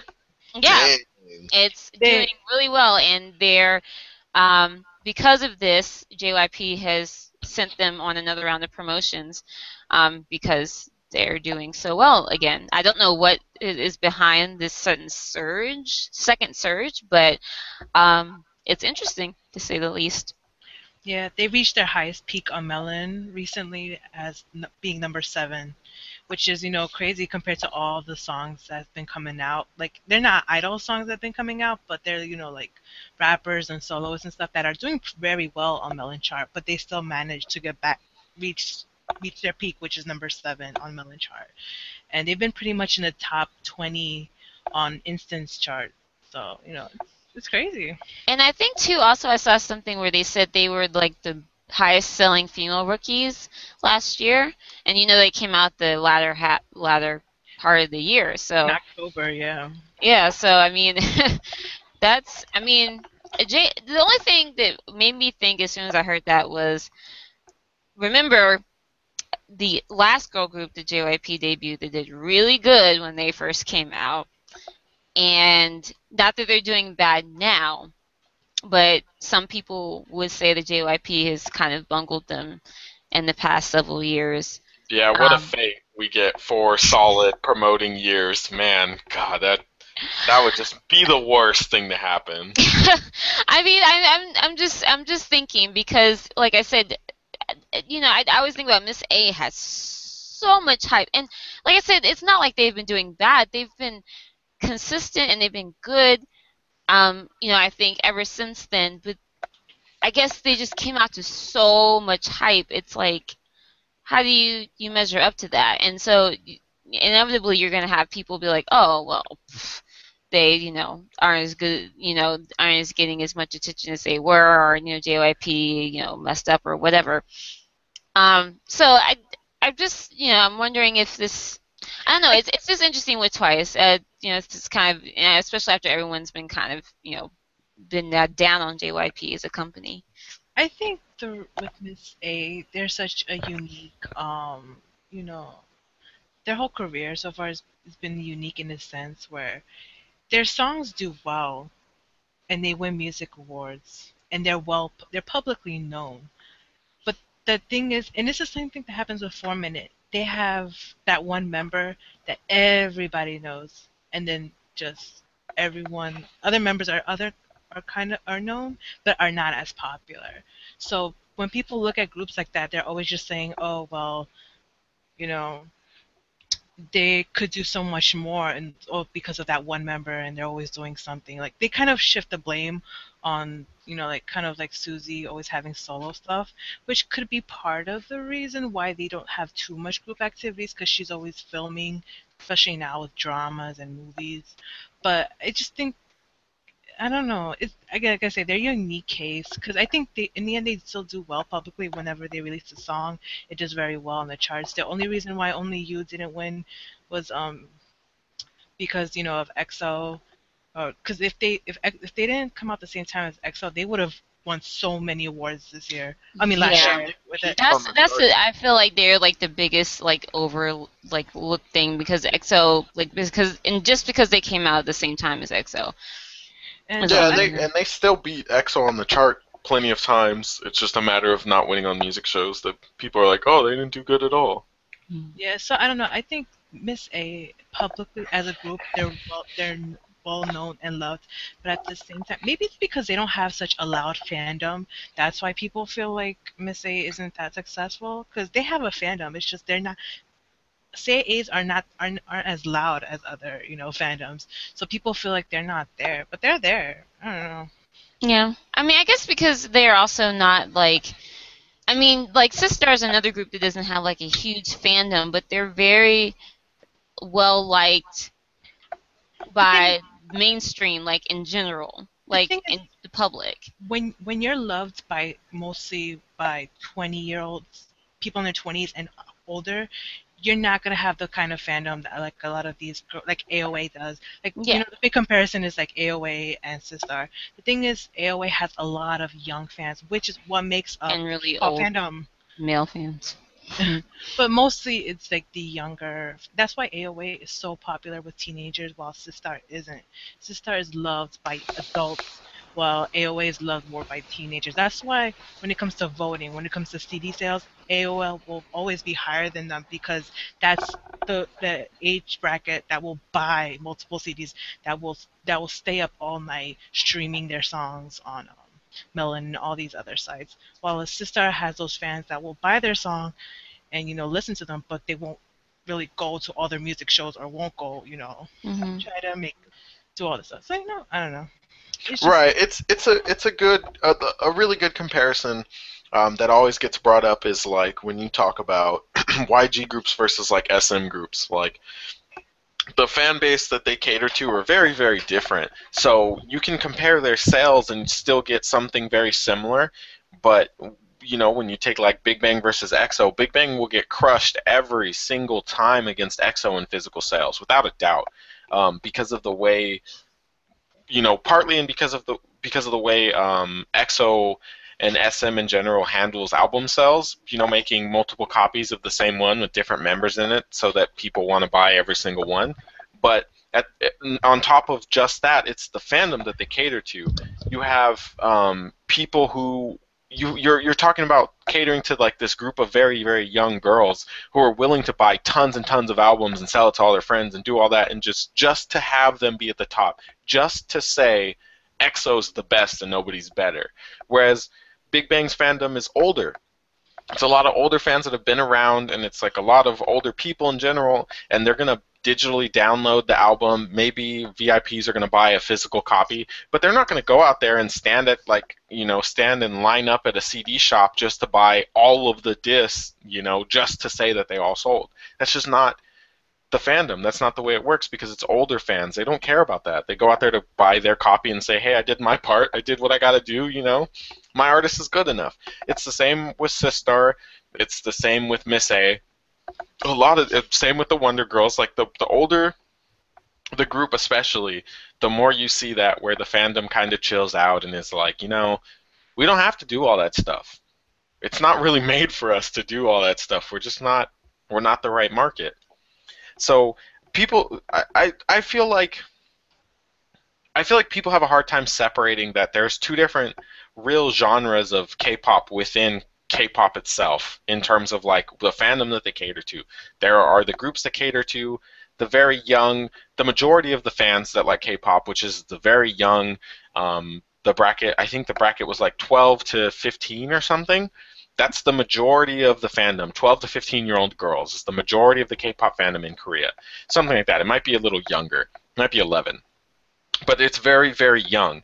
And then there's the older bracket um, that it's kind of people who have just been in it for so long, more so than it is brand new people getting into K-pop. Because typically, newer people who listen to K-pop only have like a couple songs that they like, or maybe a couple artists that they like, and then they stray away from it and listen to like ballads and things like that, like the, the music that's made for uh, the older generation. So in this fandom, if you don't cater to like the number ones, which is like the young fandom, the the girls that like buy all the young boy stuff, the girls that 17 caters to, the girls that EXO caters to, the the girls that um basically any boy group, like basically every single boy group that exists caters to, uh, with a few exceptions. Um, if you don't buy into that and you don't sell into that, then you're gonna have reduced sales but it doesn't mean you're not successful because you know people can say that JYP dropped the ball on Miss A for example, but Miss A only has two songs that ever sold less than a million copies. Two. And one of them was a follow up. So it doesn't I to me that doesn't count. Like you, you can't count that. Um, so I mean it, it's just it's just the way you look at it, I guess. I don't know. And I feel like people forget that there really is a huge separation between like the fans that Sistar has versus the fans that um, you know AOA has, like you mentioned. You know they cater to a much younger audience, and um, they more. They, I mean, they both blatantly cater to like dudes, but it's clear that AOA caters to a younger audience and um, their oppa fans, would, whereas Sistar caters to an older audience and their oppa fans because everybody caters to the old men. Everybody does. So. Well, um, speaking of old men, um, Twice um, recently um, also got uh, some additional promo because they recently received eight thousand dollars worth of luxury brand goods. Um, from we, what some of what we know of is Louis Louis Vuitton purses. We don't know what else um, was in there from an uncle fan. Oh, that you mean goes- for Sana's birthday? Huh? Or Sana because it was her birthday. Um, I don't know. The the article I saw didn't mention Sana's birthday. It just was talked about an uncle fan that goes by Hoing on a, a lineage server. Um, uh, there was he's um, gifted twice members at a fan signing event. Um, expensive Louis Vuitton purses and um, some other stuff, and it spread around the internet. And um, yes, it says the time of the gifts overlapped with Sana's birthday. It was falsely reported that the guy Hoing spent 10 million um, won on Sana alone. He says he said that I didn't give the gifts just to Sana, nor did I give them for her birthday. Considering the members' ages, I gifted them with the least expensive brand name goods. I didn't only give them expensive presents. Um, however, it was still about 8,400 US dollars. So, um, regardless, even though it was for the whole group, I mean, they still got like Louis Vuitton purses and who knows what else. It was all collectively added up to like 80, like a little bit over 8,000. I'll tell you now. That's kind of, compared to gifts other fans give their idols. That's like nothing. I've Well, seen. yeah, I mean, but I guess for them being, especially being a new group, that's uh, still kind of. That's- Didn't like all of the guys in SHINee get like an Apple laptop at one point? that would not surprise me. Um, that does not surprise me at all. I mean, people, especially recently, I've noticed that people get like a, a lot of negativity towards fans who who give their idols like expensive gifts and stuff. Like, cause it used to always be that way, and nobody ever said anything. It's only been a recent thing where suddenly people are making a big deal about it. And um, I can understand that sentiment, especially if you're giving a group that's already fully established. Like, let's say if somebody gets GD, uh, I don't know, a seven hundred dollar gift, like now, uh, because it's like if you give him that like years ago when Big Bang just started, okay, but now the man can afford like five of those seven hundred dollars gifts. Mm. so it's Yeah, people- it was like, what's the point, you know? What's the point? So I understand that sentiment, but I mean, Twice is just a new girl group, and they're living in a dorm room together. Like, it's f- I mean, and to me, as long as the, it's not being overly creepy, or you know, and it's not something dangerous or anything like that nature. If a fan wants to waste their money giving it a really good gift, then that's up to them. Because in the end, it's their money, it's their life. I can't I feel like you can't really tell someone Yeah, yeah. and I it's not to mean, buy their mhm. idols. But again, like once your idols are very successful, once they reach that point, I feel like then you can just stop buying them expensive gifts. Like they can afford it on their own now. Yeah, I think it. I think it depends. Like, I know there's a lot of people, um, especially in like the smaller fandoms, you know, obviously. Um, but there's a lot of people who just want to see whatever artist it is, like wear their thing or take their thing out or you know something like that.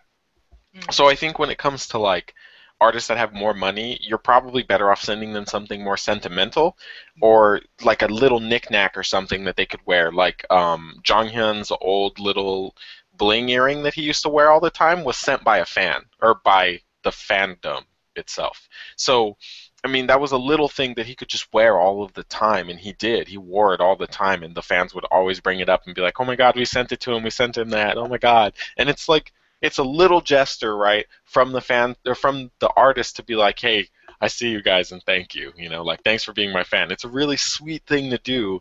So I get when people want that, and especially when you talk about like Twice getting all this this gear, like there's an opportunity for them to wear all that, that stuff out. And you know, the people who sent it or the person who sent it is gonna see it and say, Hey, they're wearing the clothes that I gave them. Like that that's a really cool moment. So um for me, like I, I get that because I that's the same as like people who bring gifts to fan signings to see the the artist they give it to play with it like in that moment. It's like yeah. I'm giving you this gift.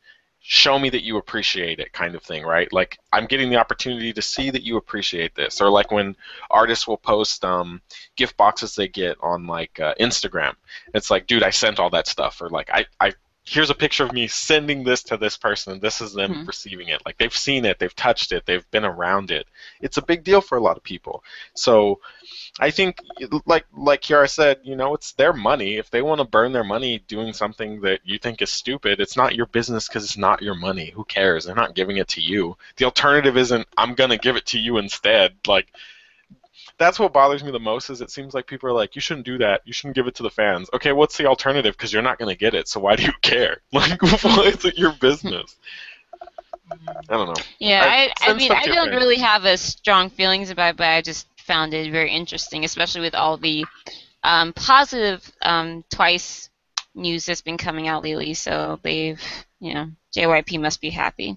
I guess no more trips to Israel for him. Um, so I, I'm sorry, I just cannot get over the fact that he just randomly went. For like, we're gonna get over to the pink elephant in the room. Pearl. Let's, yeah.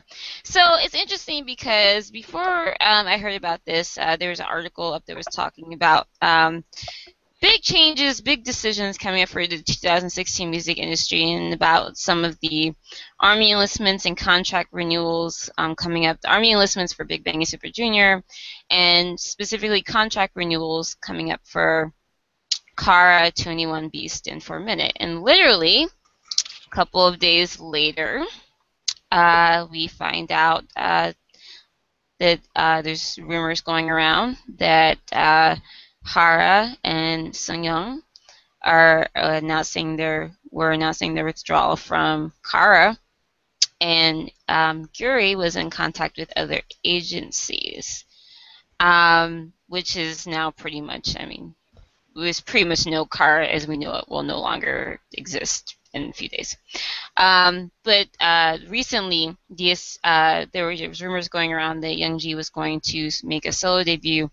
DSP uh, recently released a statement saying that uh, it's false that Youngji has started a solo project. Everything concerning her career is open, and we're planning to take it in a more positive direction. But nothing is started as of now. Kara's continuance is what's more important as of now it's not the time to prepare Youngji's plans. Um, just to be clear, I think DSP is still technically um, calling their um, split a uh, God, I don't know, like a temporary hiatus or what the hell it is. But it's it's clear, like they're you know they're they're ending the group. Um, they're going their separate ways in a sense. Um, Kiara, it's only right since you are the devoted Kamilia on this podcast and you've been there for them since the very beginning, um, that we go to you first for your um, thoughts and opinions on this, on Kara. Uh, okay, so first of all, I've actually kind of known for this for like a few months now. Um, a lot, Kamilia's, most of us knew that their contract was going to end this year, so it was just a matter of is it or is it not going to happen. Um, I mean, the way Kara's career has been going in the past year, um, as a group, especially in Korea, it hasn't been doing too well. Um, there was just there was just a lot of fail on DSP's part. Like they didn't as much as I liked Cupid, like they just it wasn't the best comeback song. Like Mamma Mia was actually a pretty good song. It didn't do too well. Is it did alright. But compared to their past success for a girl group like Kara, it was pretty much kind of like a slap in the face. Um so pretty much DSP failed with them, and I don't know because when they renewed their contracts, when because all of them renewed their contracts when they were still five members, but when they came time to renew again, uh, Nicole and Ji Young did not renew them, while the other three did. Then they added Youngji to the group, and then it's just I don't know what kind of uh, how they did their contract. Well, the thing is because now contracts are way shorter than they used to be because of law now. Um, I Hmm. think they probably did it for like two years or whatever. um, something to that nature, um, two more years. And um, because because even though they still did Kara stuff, they had way more individual solo stuff. So you know, as as at least for me, I noticed that, and especially like they were at first I thought they were trying to push Youngji to really get her name out there, and like like Kara is not dead. But as the more you look at it, it's more like preparing her in a sense, like this is possibly Mm. like her future, about just her by herself. But you know, it's just as a fan, I just enjoyed what I got, and even though it wasn't their best, nor you know, not everyone loved it, I loved it as a fan. And you know, to me, it sucks that you know the future of Kara pretty much is over. But you know, for the seven, eight years they gave me, I enjoyed it very much, and you know, I can only wish them the best, especially the oldest three, because they've been doing this for years. Like, for a lot of people, it gets to a point where they're like, I just can't do this anymore. Like that whole idol life Mm. and um, especially those three, because it because it seems clear to me that they want to move on to acting and modeling and just trying to get rid of that idol status that they've always had. Um, but my one real worry is Youngji because in the end she only got to be in the group for about a year and a half or so. So it's like, where does her career go on from now? Like, yeah, because there's just like people are like, oh, is she gonna go solo? Is um, are they gonna put her in April or something, or create a new girl group for her, or you know, we just really don't know where it's gonna go with her. Um, hmm. So Yeah. yeah, because for the other three, I'm not really worried because in the end, their their names are out there. Like everyone knows who's Gyuri. Everyone knows who Gyuri is. Everyone knows Mhm. Sooyoung. Everyone knows Hara. You know, so no matter what they do, people know who they are. They'll have that. They'll have some level of success, no Yeah. what. But Youngji, as the way less experienced one, the one that I feel like in the end never got to really fully Yeah. enjoy the idol life with Kara. You know, she's left kind of hanging. So Yeah, I, I feel like I saw the most kind of concern for her coming out of it. Yeah, so it's just like, you know, um, what was I gonna say? Yeah, so I'm really I'm just worried about her, and I don't know. Let's just see what happens. Mean, I'm I'm more just kind of upset with DSP because I feel like they just I don't know what they wanted from Kara. Like they just want to hold on to them until like they grow old and die. I don't know, but clearly the other three were like they're they're done with this, and um, so I'm kind of mad at them because at the end I'm just like, well then what was the point of adding Youngji if this is all you're gonna do with Kara as a group in the next two years? Like this is all you had to show, and this is all you did for the for them as a group. Two comebacks and one and two Japanese tours, and you know like that's it. Like they didn't really have too much Korean promotions as a group, but I don't know. I mean, yeah, in the end, I'm just. It's, I'm sad that it's kind of pretty much over, but at the same time, at least for the older three, I'm happy for them because they're finally gonna live the life they want and have the career they want really right now. Mhm. Because you know, as you get older, when you're an idol, you start out saying, "Oh, I want to be an idol and I want to be part Yeah. of the forever, and I want, you know, Yeah, you forget that they start out so young. I mean, before they were in Kara, they were probably training when they were like preteens. yeah, I mean, Yeah, so because yeah, they started out very young, and you know, and then as you know, they got older and they experienced life more, and then you just start realizing the limited life it is to have as an idol, and then you just like they want more from life, and see.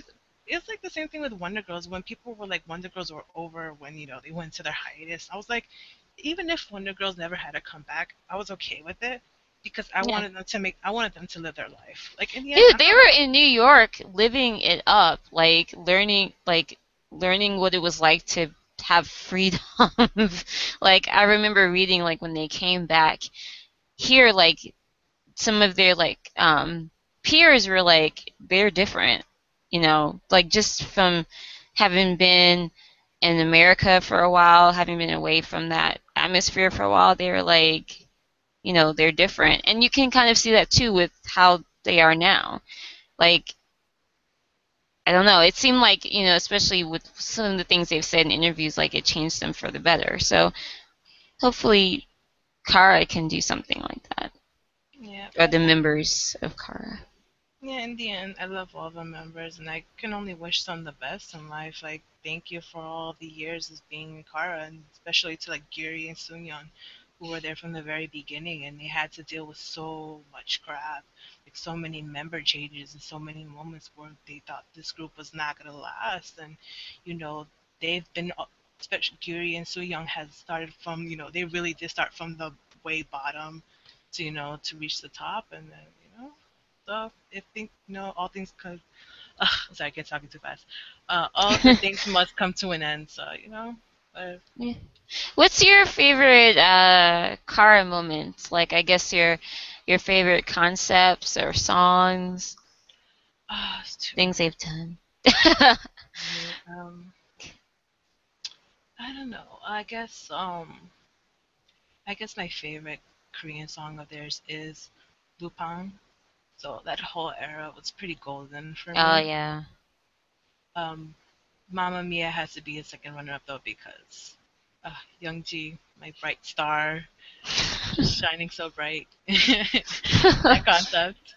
Uh, but um, I don't. I loved all their concepts, from their cute concepts to their more mature concepts. You know, because I feel like in the end, even though they were at, at some point they were cutesy cutesy, majority of the time they were like in the middle. You know, they were never fully sexy, but they well, they were cutesy cutesy at times, but you know, I don't know. Just I felt like as a concept, Kara was like what I consider a girl, a K-pop girl group. You Yeah. Know, to me, they had that whole concept down to a T, better than any other girl group, even Sonyeo Sidae or any other girl group, in my opinion. Um, yeah, I'm gonna miss them as a group, but I'm excited to see what they're gonna grow into as individuals Yeah. own respective fields. So. Yeah. And I think people tend to forget, like, they, you know, were, you know, along with Wonder Girls and um, Girls' Generation were, like, at that forefront of, like, the whole kind of girl group, K pop girl group, like, revolution. Like, they're often, you know, cited as, like, the three groups that were, you know, the ones that, you know, were the, the first ones to kind of start this whole flood of all the other hundreds and hundreds and thousands of whatever go groups that we have now, they're you know basically you know pulling you know from what they did in the past. Um, I because I remember actually. I've, I I don't know if it's a good or bad thing. I actually remember when uh, Kara won, like I think it was their first music show award for Honey. Yeah. Yeah, I think so. I do remember that because I remember um, them and I remember them coming out with that song and like not really knowing who they were and like kind of hating Honey because it was so cutesy, but at the same time I was like, this is really catchy at the same time. Um, and also thinking they were really, really pretty. Um, and then, you know, with Mister, they just kind of exploded. Um, you know, it's so funny though because Mister was actually a mistake because they came out with their others. They had their comeback with Wanna. yeah, I remember that. That was because for that comeback, they actually had the fans listen to the songs beforehand, and they want and they had the fans choose what song you want as to be their um to be their comeback song, and the song that got the most votes was Wanna, so they had their comeback with Wanna. But then it's like Wanna wasn't doing that well on the charts. But then when they had their comeback stages, Mister was their you know that song they would do for like one to two minutes before they did their Mhm. big songs It was the butt dance. and then everybody just got fas- fascinated by the butt dance. So after a while, they just stopped promoting Wanna and they just started promoting Mister, and that was that was it. Like they just Mister is also way more catchy, so Yeah. It was catchy, but a lot of fans didn't care for it because again, they di- you didn't. What helped really was the butt dance. Like, yeah, it was the it was the choreography. Yeah. Oh yeah, I know I know it was the choreography, but I'm just saying like for me, like that song is the song that I think of when I think of Kara because it's so catchy. Beyond just the butt dance, I'm just like, well, that's Kara. Like catchy music that I don't necessarily want to listen to all the time, but if it comes on, I'm be like, oh, this is my cut. like I'm, I'm here for it. I'm ready. like, oh, I love this song. That that's like, in a nutshell, for me, is the feeling I get when I hear Mister is like Kara made these songs that I didn't necessarily want to go out of my way to listen to, but if like if I was just you know on YouTube and I would just autoplay or whatever, and a Kara song would come on, it would be like instantly I'm in this Kara tunnel where I have to hear all of these songs that I just Mm. they're just earworms for me. Like I mean I genuinely like uh, Lupin and I genuinely like Damaged Lady a lot, but um, like for the most part, most of the Kara songs I'm just not super into. But man, if Kara comes on, I'm gonna hear, I'm gonna get all the songs that I like. Like I'm not gonna, I'm not gonna skip around. Nah, I'm gonna hear all of the songs. I'm gonna hear Pandora. I'm gonna get all of it. Lupin, Damaged Lady. I'm gonna get Mister. Like everything that came after Mister, basically that wasn't cute. I'm gonna get all of that before I before I stop. Mama Mia. Like it's it's just gotta happen, and it's just that's what Kara was for me was like that group that really made earworms where I can say like you make earworm music for me and I just I love it. Like I'm gonna miss those earworms. I know I joke a, a lot about Kara in general because I'm not a huge fan but honestly like I love those earworms. Like you need that stuff and I love having all those earworms so I'm gonna miss that. Yeah, and and like I, I agree with like what Kiara touched on that like they are kind of the embodiment of like a K-pop girl group, like just like their whole like look and their sound especially. Um, like I said, when I first started getting into K-pop, and I kind of got in through way of like Rain and Wonder Girls, and then then I started learning about other groups and other things, and and Kara was one that was really like you know, I, I didn't think I would like them, and I think what was it? Their album, The Mister, came on. I remember I would like just have it on, yes, and and like we listen to the whole thing, and like I wouldn't necessarily be like I liked everything, but it just had such a very pleasant like poppy sound to it and mm. it just like it's very nostalgic. Like it's like you know i think about 2009 2008 k-pop i'm like you know that's it Yeah. to me so. Their, their music was very, it was poppy, but it was reminiscent poppy in a sense. Like I just felt like no other girl group was sounding like them, or you know had the same feel. Even now, I don't, I still don't, I can't say another. So if- currently, I can't see another group is like a next Kara. Like I still don't see that anywhere. Mm. feel that anywhere. Yeah, I definitely don't don't I can't think of anyone now that has that same feel. Anyone new. What about you, Tim? Do you have any specific like um anything that you didn't mention, any specific favorite moments or songs Um. that you want to say about Kara? Oh, my, my favorite song by Kara is uh, Lupin, and then probably Damaged Lady. Um, uh, but but like I said, for me, Kara was the earworm. Like you know, everybody has their own groups that make earworm music, and um, had all you know, everybody has their own moments where whatever song really stood out to them as like an earworm. But for me, like that's Kara. That's everything Kara is that earworm. Um, more than any group that exists, like they give me the earworm vibe. Like I can hear Mister and I'll think about that song for like days. It'll hit, it'll just get stuck in my head and then I'll just hear it and I'll think the butt dance, like everything. It all replays, Mhm. dude. Like Lupin can come on and I'll just think of Lupin all day and I'll just be like, man, I want to get home and listen to this stupid song. I gotta go. Like it's just gotta happen. It's just, it's. It's nice though. Like I know a lot of people don't like earworm music, but I like earworm music because it's uh, it's very rare for me to get stuck on a song that um, just is an earworm for me. It's very reminiscent of like my childhood and like the old Yeah. days of like '90s music. So I like it a lot. Like it's a positive thing for me. Uh, personally, I can understand why people wouldn't like it, obviously, um, but for me, it's a it's a positive thing. I mean it in the best of ways. So I personally think that's a huge motivator for a lot of K-pop fans in general. To be honest, yeah, I, I especially a lot so of too. international fans. That's why they, they're so, you know, it's because of that earworm kind of nostalgia. Yeah, and and it's weird for me because um, without a doubt, my current favorite member of Kara was uh, Youngji. So it's hard for me to say like, um, you know, I love this song that she was never on or that kind of thing.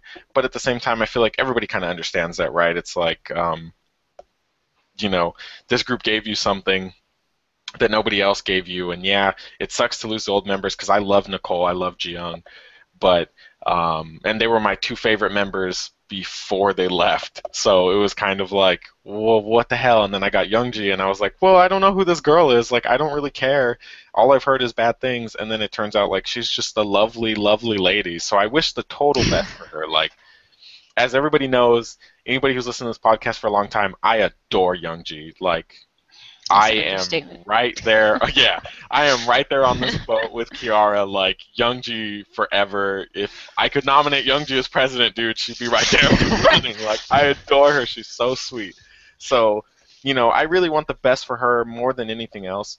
Um, I know that Hara, Yuri, and uh, Seung are going to be happy, and they're definitely uh, they definitely clearly want to get out. So I'm, I'm happy for them. I'm glad they're going to get out, and I'm just worried about Youngji. But I mean, I don't think I don't think Youngji would blame them. I don't think anybody would blame them for getting out. So um, it does suck. I've made jokes, you know, all week, but like it does suck. I, I really I like Kara. I make jokes because like you know I, I want everybody to have a good time, and I, it, you should be Mhm. able to laugh about things, and it's hard to get over things if you can't laugh about it, in my opinion, anyway. So that's true. And one thing is, I I think with Youngji, everyone's worried about her, but I do think she does benefit from the fact that I think part of how she got popular with people is you know being on um, roommates and being on variety and such. And I think if she you know at least can continue with that, and then you know whatever she wants to decide if she wants to continue with music or acting or whatever, I think she at least has as good as a chance as anyone else. I mean, because you know she's got what a lot of people don't, which is like what I said. She's got you know that variety kind of. She does well on on shows and things like that. So she's she's able to kind of you know bring people in with her personality, which everyone can't do. Um, Yeah. And then you can't necessarily say, even though the other three are known names in Korea, that doesn't necessarily mean that they will be successful as solo artists or actors, or, you know, actors or anything like that. So, um, you know, it, I, it's. I mean, do you guys have any like um, ideas or anything that you, you know, anything you're like, you know, I think this will happen for, you know, the Kara members post Kara. I um, mean, I uh, don't. go no, no, go for it. I, I don't really have anything. I was gonna say I, I don't know. I don't know. I Yeah. mean, I know all three are interested in acting, so um, and they've already all three already dabbed into acting. Mhm. So I'm sure we're gonna see more of that. Um, if anything, at least I know for sure at least Gary will probably do some solo singing, maybe Soo Young as well. Um, and maybe in Hara because she did have her solo debut, so maybe we'll see another Hara solo debut. Um, hopefully she'll release a song Oh yeah, I forgot about Choco Chip. the song that she had with um uh with Youngjin Nanan Ote or whatever. Um, as long as she releases music like that, you know, she'll it'll, you know it'll be good. Um, but yeah, and then lots of modeling, especially for Hara. So Oh yeah.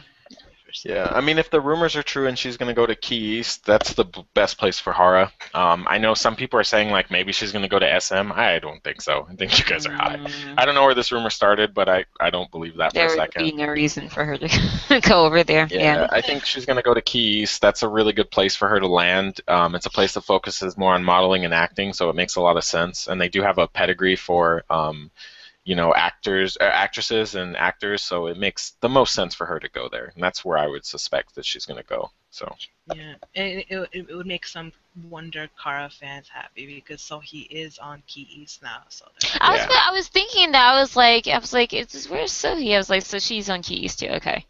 yeah, and so is uh, everybody's favorite for everybody's favorite actor recently, Kim So Hyun, is also on uh, Key East. Mm, So mhm. or Kim Soo Hyun, whatever. Okay.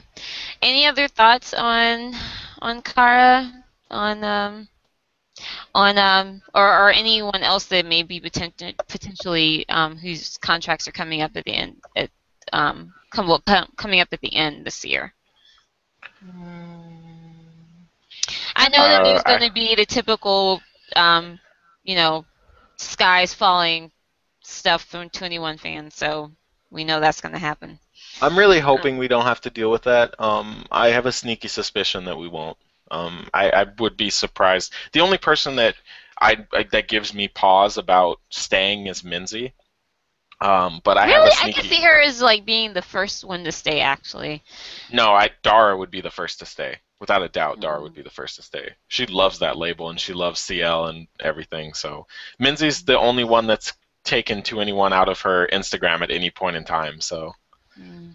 um, she's the only one who's shown any sort of like I'm upset with where I'm at right now. So I could see her trying to go somewhere to be solo or do something. Um, but I also realistically think that she's gonna get a good offer and be like, "Nah, I'm gonna stay." And she probably Yeah. like. I think she loves 2NE1 and her fans there too much to go anywhere. And I think she Yeah. knows like it would.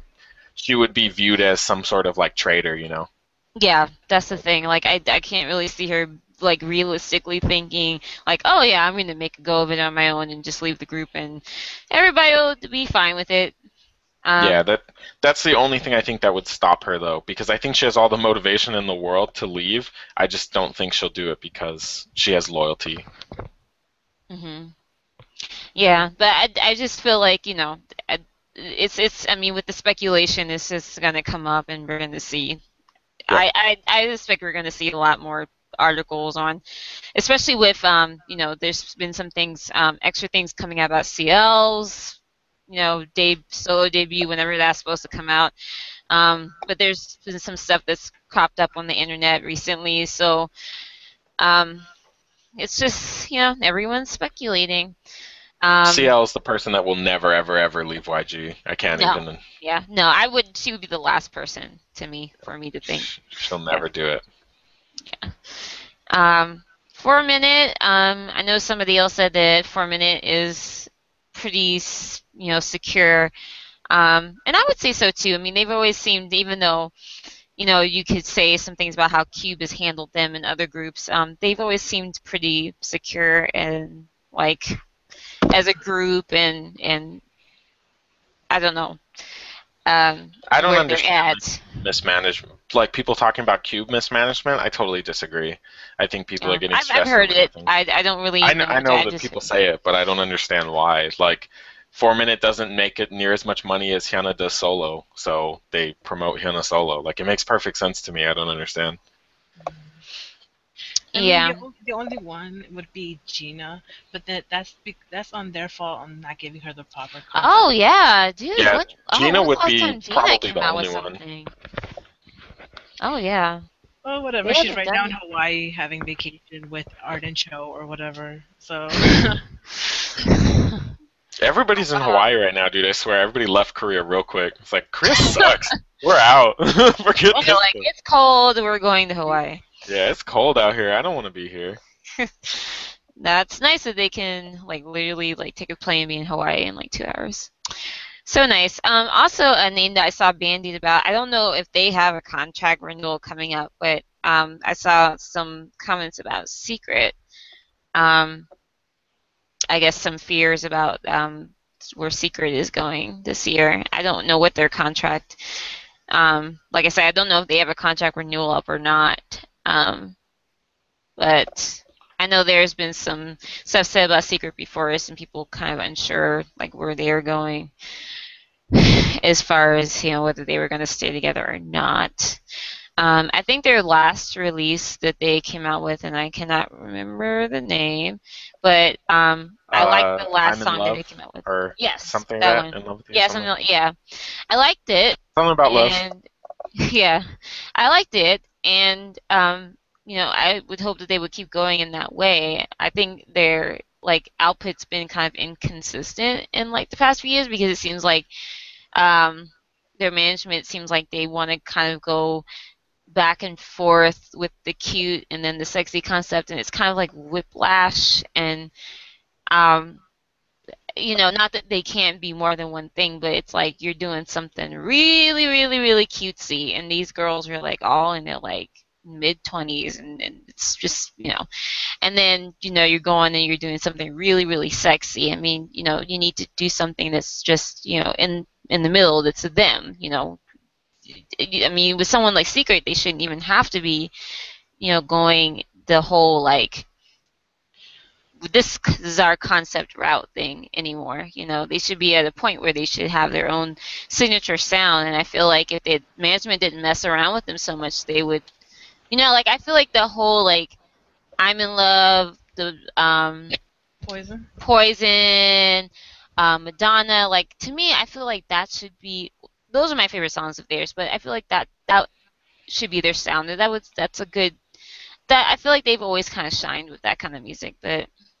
That's Yeah. Well, go for it. Go for it. Uh, I was just gonna say that because the thing is, they were popular when they debuted. Well, they didn't debut. They, I forgot their debut song, but it was some other song. But then when they had their concept of magic, and then after that Madonna, they got a lot of attention for it, and they even like won some awards or whatever. But they didn't hit that peak until they came. They did um, um Shy Boy. So that's, true. that's that's why they continued the cutesy concept because Shy Boy was what you know launched them as one of the you know not top groups but like you know like that second third tier group you know? Yeah. but then that whole but what really ruined them though was not even their concept. It was that whole scandal that um what's her name? Um Sunhwa? no. Um Which one? J- it's at the J? Um Uh, GN? uh was I no Hyo no Hyosung my bad. Hyosung. Sorry. Is it Hyosung? Hyo Hae- Hyosun's the one that uh, is. Uh, Hyosung's the popular, popular. member now. Yeah. Yeah. She's the one that's been so went solo. yeah but Hyosung she was the one that had that whole scandal where she said some word that Il- Ilbe users use or something Oh yes, I, And okay. then that blew up, and ever since then, they never looked at her the same way again. Like, I mean, she's still popular and she still has her fans, but people will always remember her for that. Like, at least the Korean public does. And so after that, I, that's but when that they was started, Hyosung? Yeah, that was her.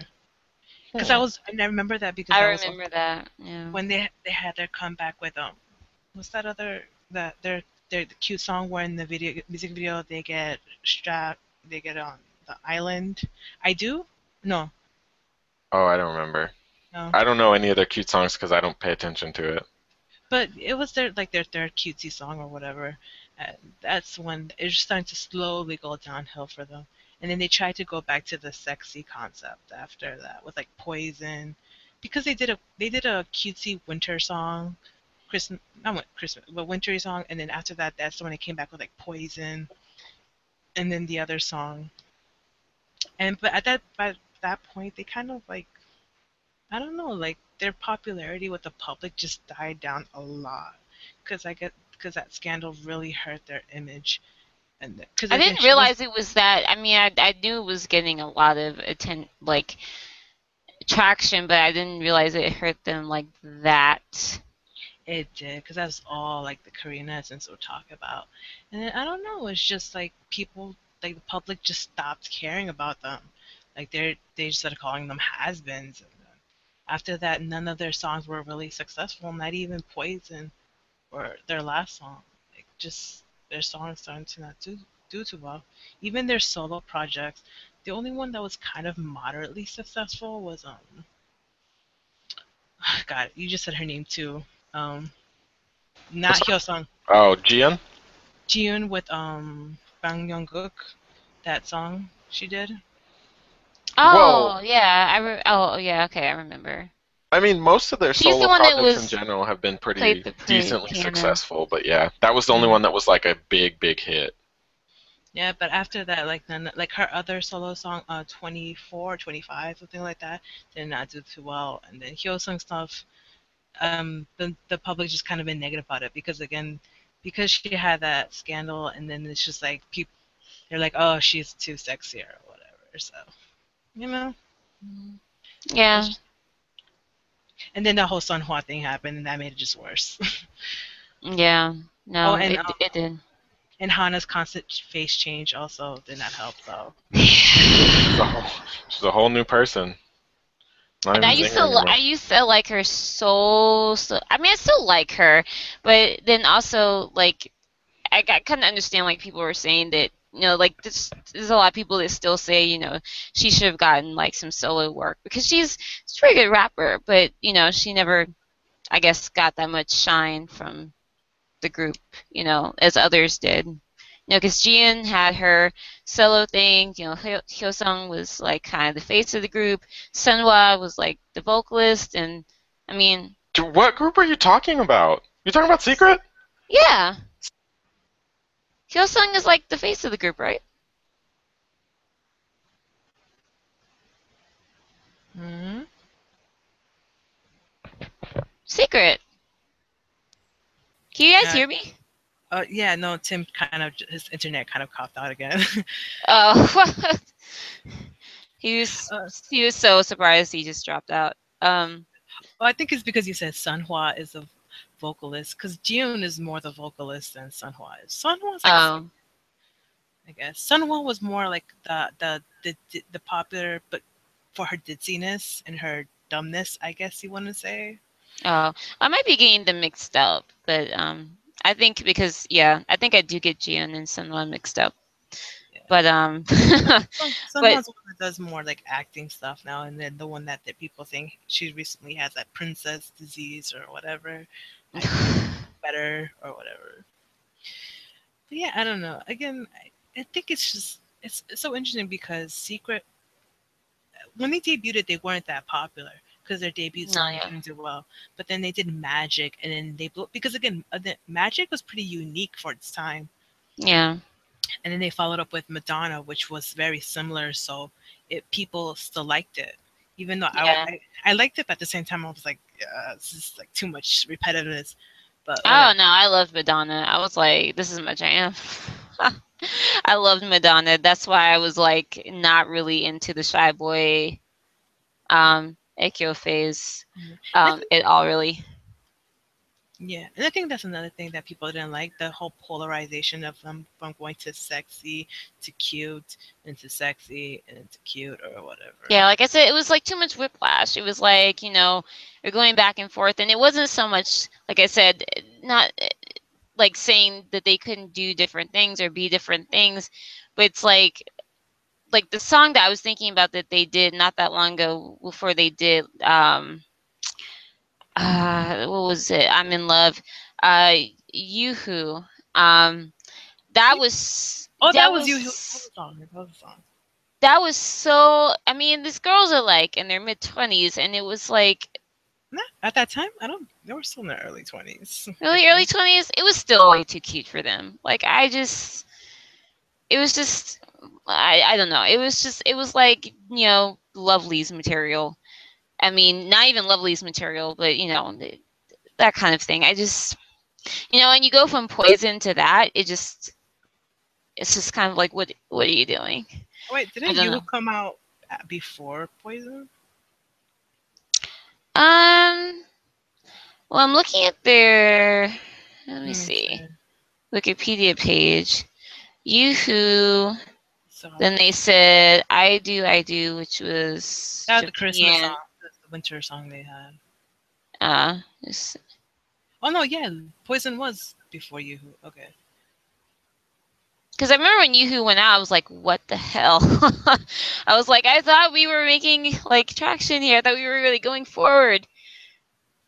So, um, yeah, Do you see? Do you see their sales for at least was it? Yeah, sales for "I'm in Love," their last song, like compared to Yoo-hoo and Poison. Love is Move. It's it's not. It's bad.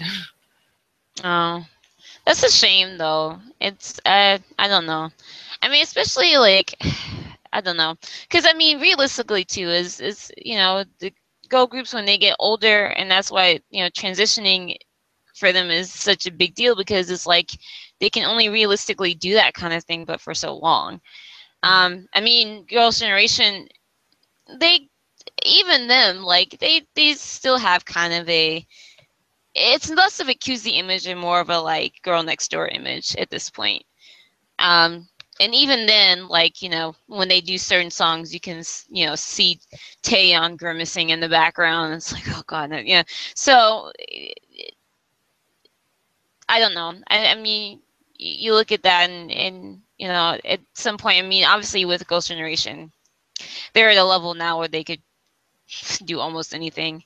But you know, when you're you know a smaller group, it's more important to kind of I don't know. I guess get yourself eh, you know established so that you can you know go off and do other things.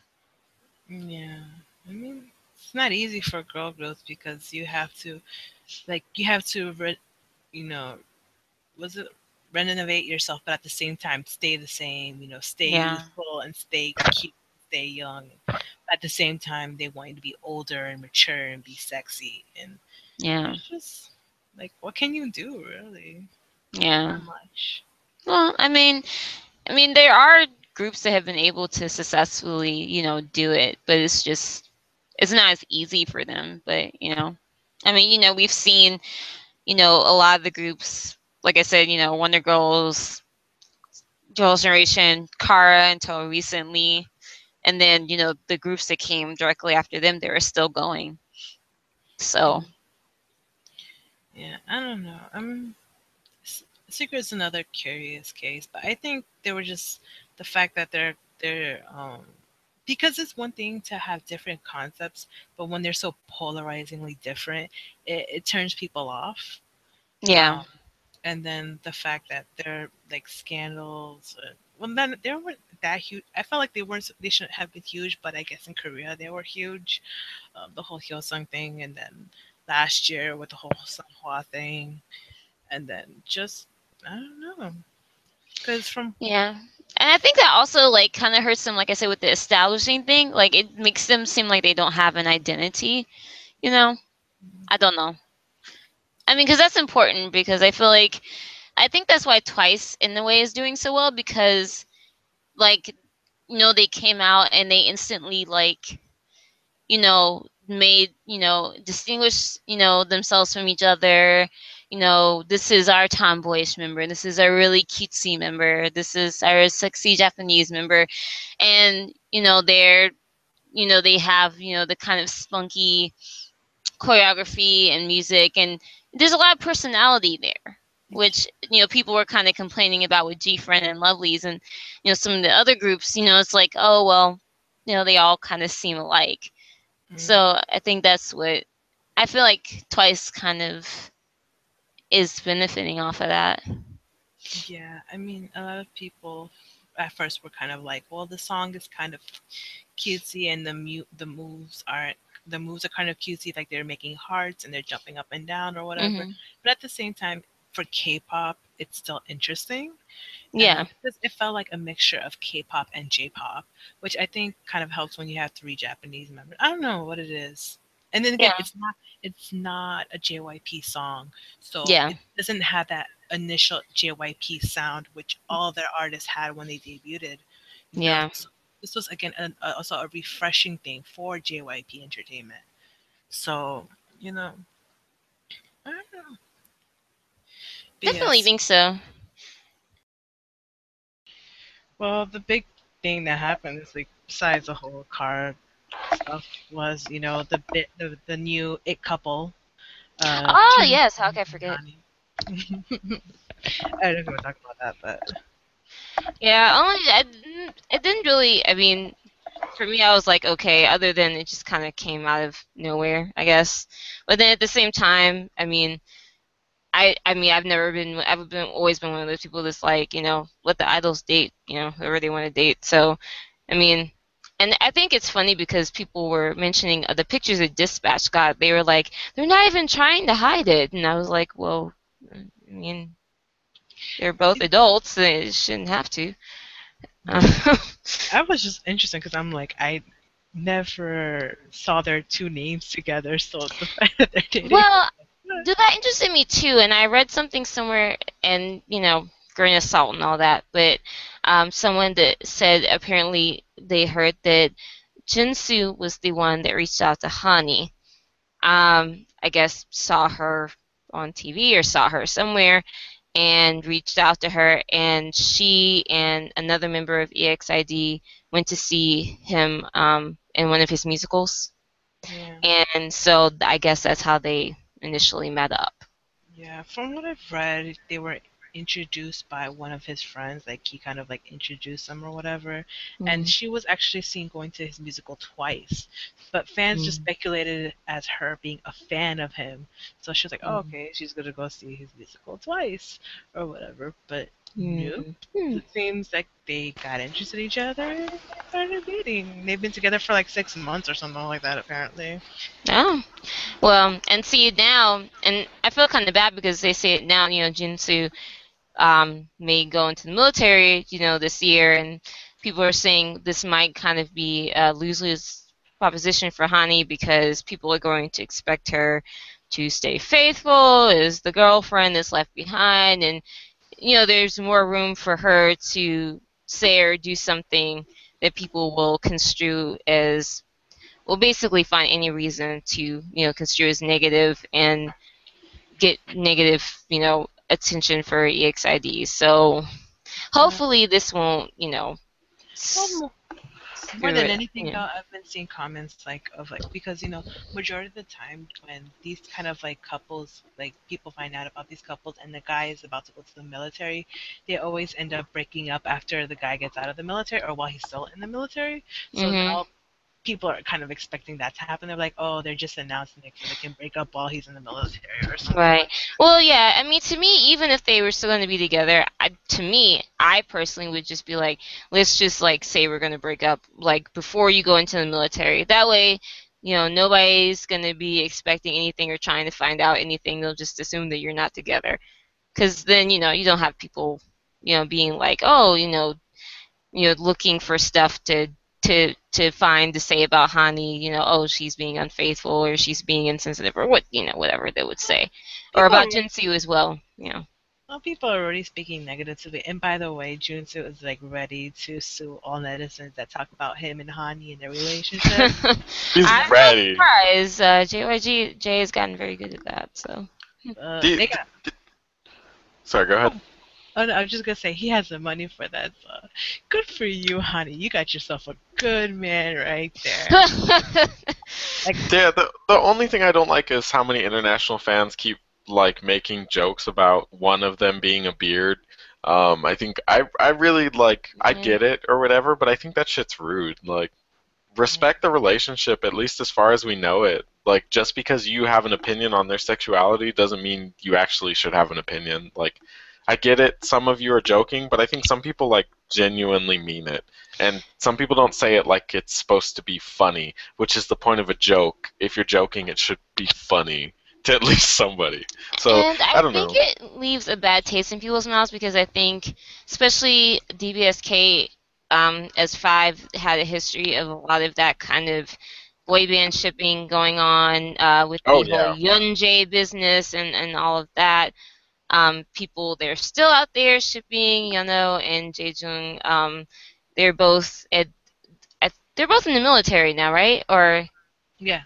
Yes, yeah, because I think there, there was some a few instances where they actually crossed paths, or they were seen together, um, and people were just freaking the f out. So, um, you know, it's just, I mean, I, I, for me, I mean, I don't have a problem with it. Like, I thought it was kind of, you know, sweet. You know, if they're like, you know, mending wounds and you know, you know, re, you know, repairing their friendship. But you know, then you have the people there like, I knew they were still in love, and it's like, uh, okay. Um, and then the people that were like, you know, giving them fanfic and fan art, you know, at fan meets and things like that. It's just, Yeah, D- the DBSK fans were a little creepy, but um, on the the Hani and Junsu thing, like I think I think that's a cute couple. I don't know. Um, think I think the way they met too seems very cute. Um, the only thing, the only thing I do kind of agree with is that it's kind of strange that she would get with somebody who's probably going to go to the military next year, um, when she's like at her peak of famous and general hotness in general. Like people are all about her. Not that she looks particularly better now than she did like last year or something, but the fact that everybody is all about her, going nuts for her. It seems Well, that's not hard for me to uh, to imagine because I think with with girl like especially with girls with some girls not obviously not all girls, but um I think from her perspective is probably a bit different. You know, like they're saying. Well, no, no, I'm not.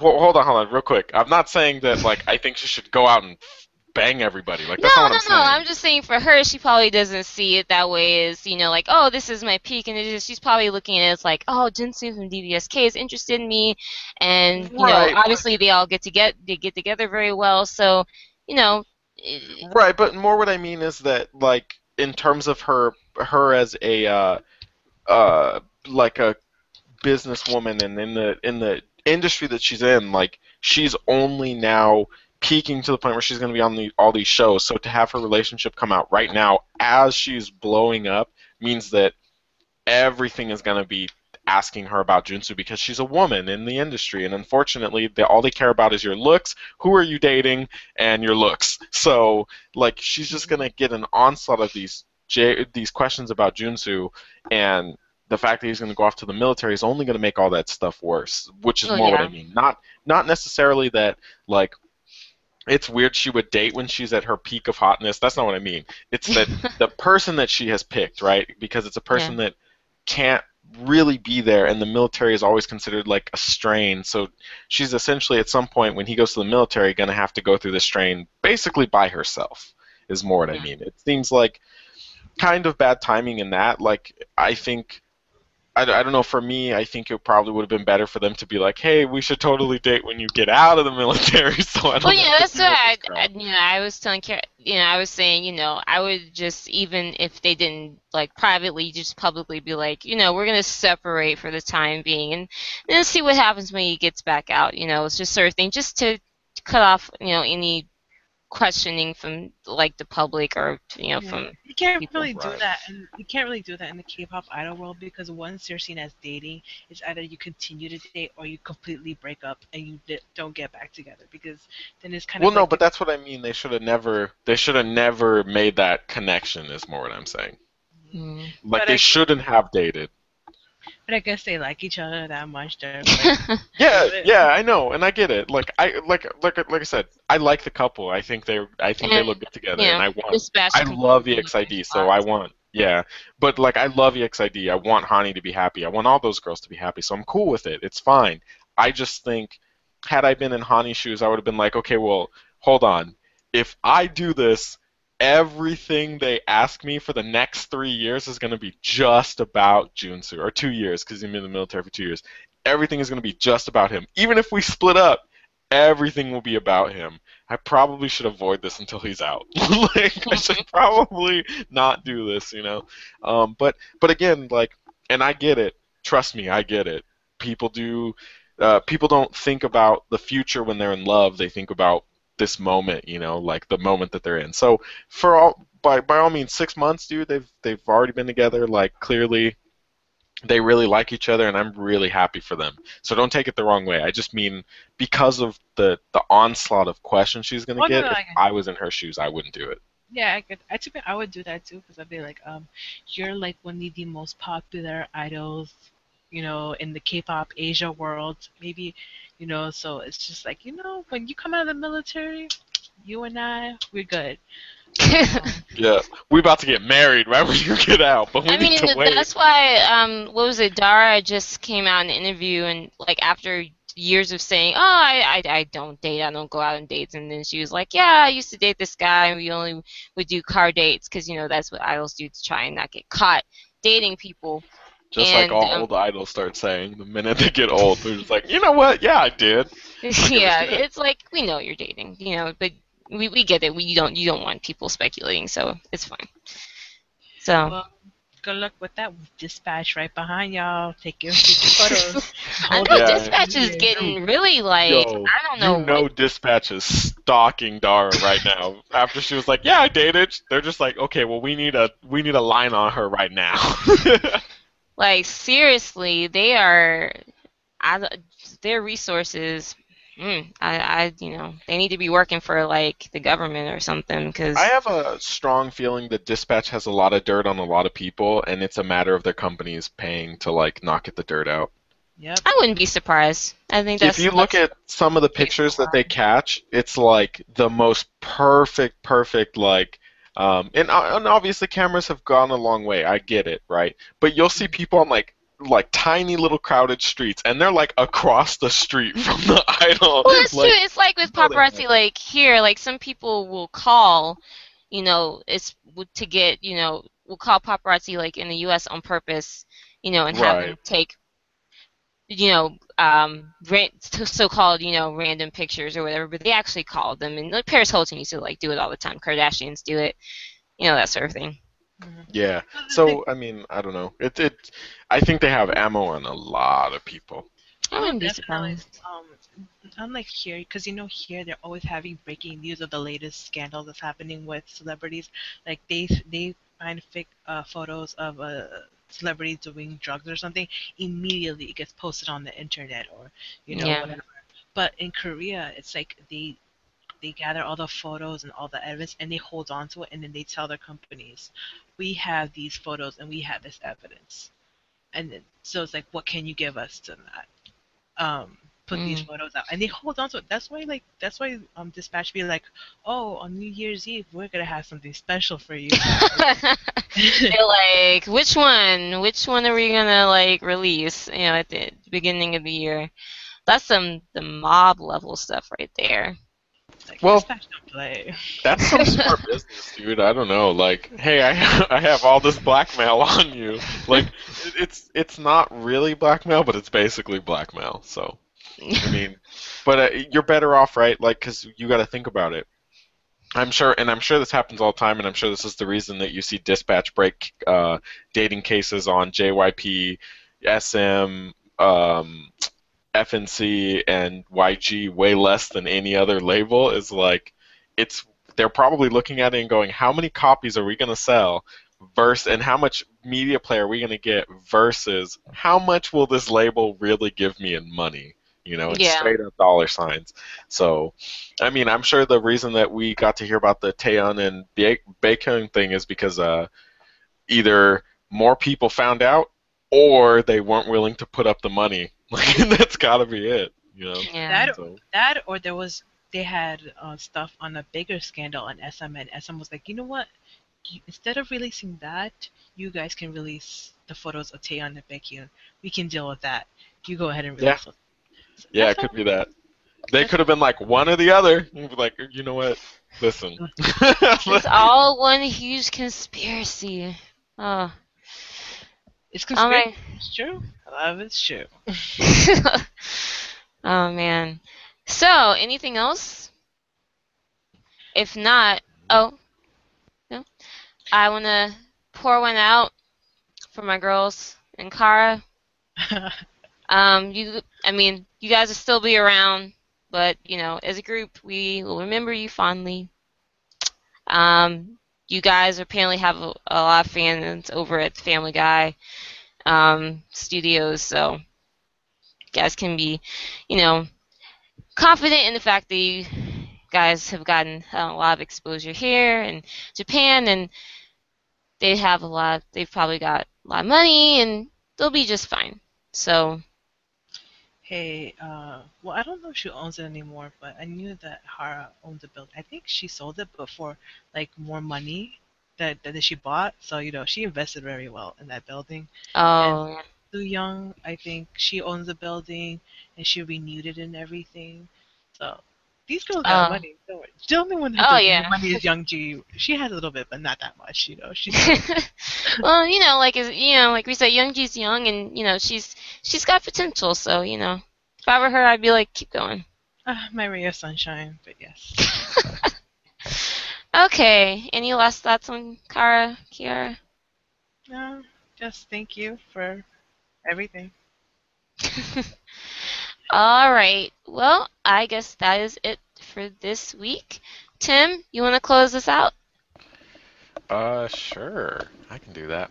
Um, thank you for listening to another episode of Not Your Average Netizens. Uh, please check out our website, notyouraveragenetizens.squarespace.com. Uh, we also are on Tumblr, uh, notyouraveragenetizens.tumblr.com, and on Facebook, facebook.com slash not your notyouraveragenetizens. Uh, if you're listening to us on iTunes, thank you so much. Please uh, comment there, um, subscribe, rate us. It really helps us a lot. We really need to, um, you know, get our name out there, and to do that, we really need the the ratings and the um, the comments. Excuse me. Um, you can find us on iTunes uh, by just by searching uh, "Not Your Average Netizens," and we are the logo that has the. Um, oh, we changed our logo, right? It's the our new one, or did we not Um, change it? well, we haven't changed it since last year. It's ah, okay. the- So it's still the lollipop with the headphones. No, it's the uh, the little um, That's what I asked. I meant that one. smiley face with. Oh well, I mean we've had that one for a while, but yes, I mean we have the, no, it's the it's the it's our the logo girl that's with on our the website. sunglasses Oh, yo. and the yeah. Yeah. and the NYAN. Yes. Yeah. Um, if you don't want to listen to us on iTunes uh, because you don't like Apple, that's fine. You can find us on SoundCloud, soundcloud.com slash not your average netizens. Um, you can comment there as well uh, and I and subscribe. So please please do that. Um, if you have any questions, comments, concerns, issues that you want us to bring up, um, suggestions about the future of our show, that would be great as well. Um, you can reach us at notyouraveragenetizens at gmail.com. And lastly, we are also on Twitter. You can tweet at us and retweet us and throw all kinds of stuff at us and talk to us and be mean and uh, all that good stuff at uh, NYA Netizens on Twitter. Yay! I'm so glad you're back to do that, Tim. I really hate doing the closing. I really. Um, yes. Thank you. And again, yes, thank you guys um, for listening to us, for following us into another new year. And yes, we will be seeing you again next week. Bye, everybody. See ya. Bye bye. Always remember Kara in your heart. Kara forever.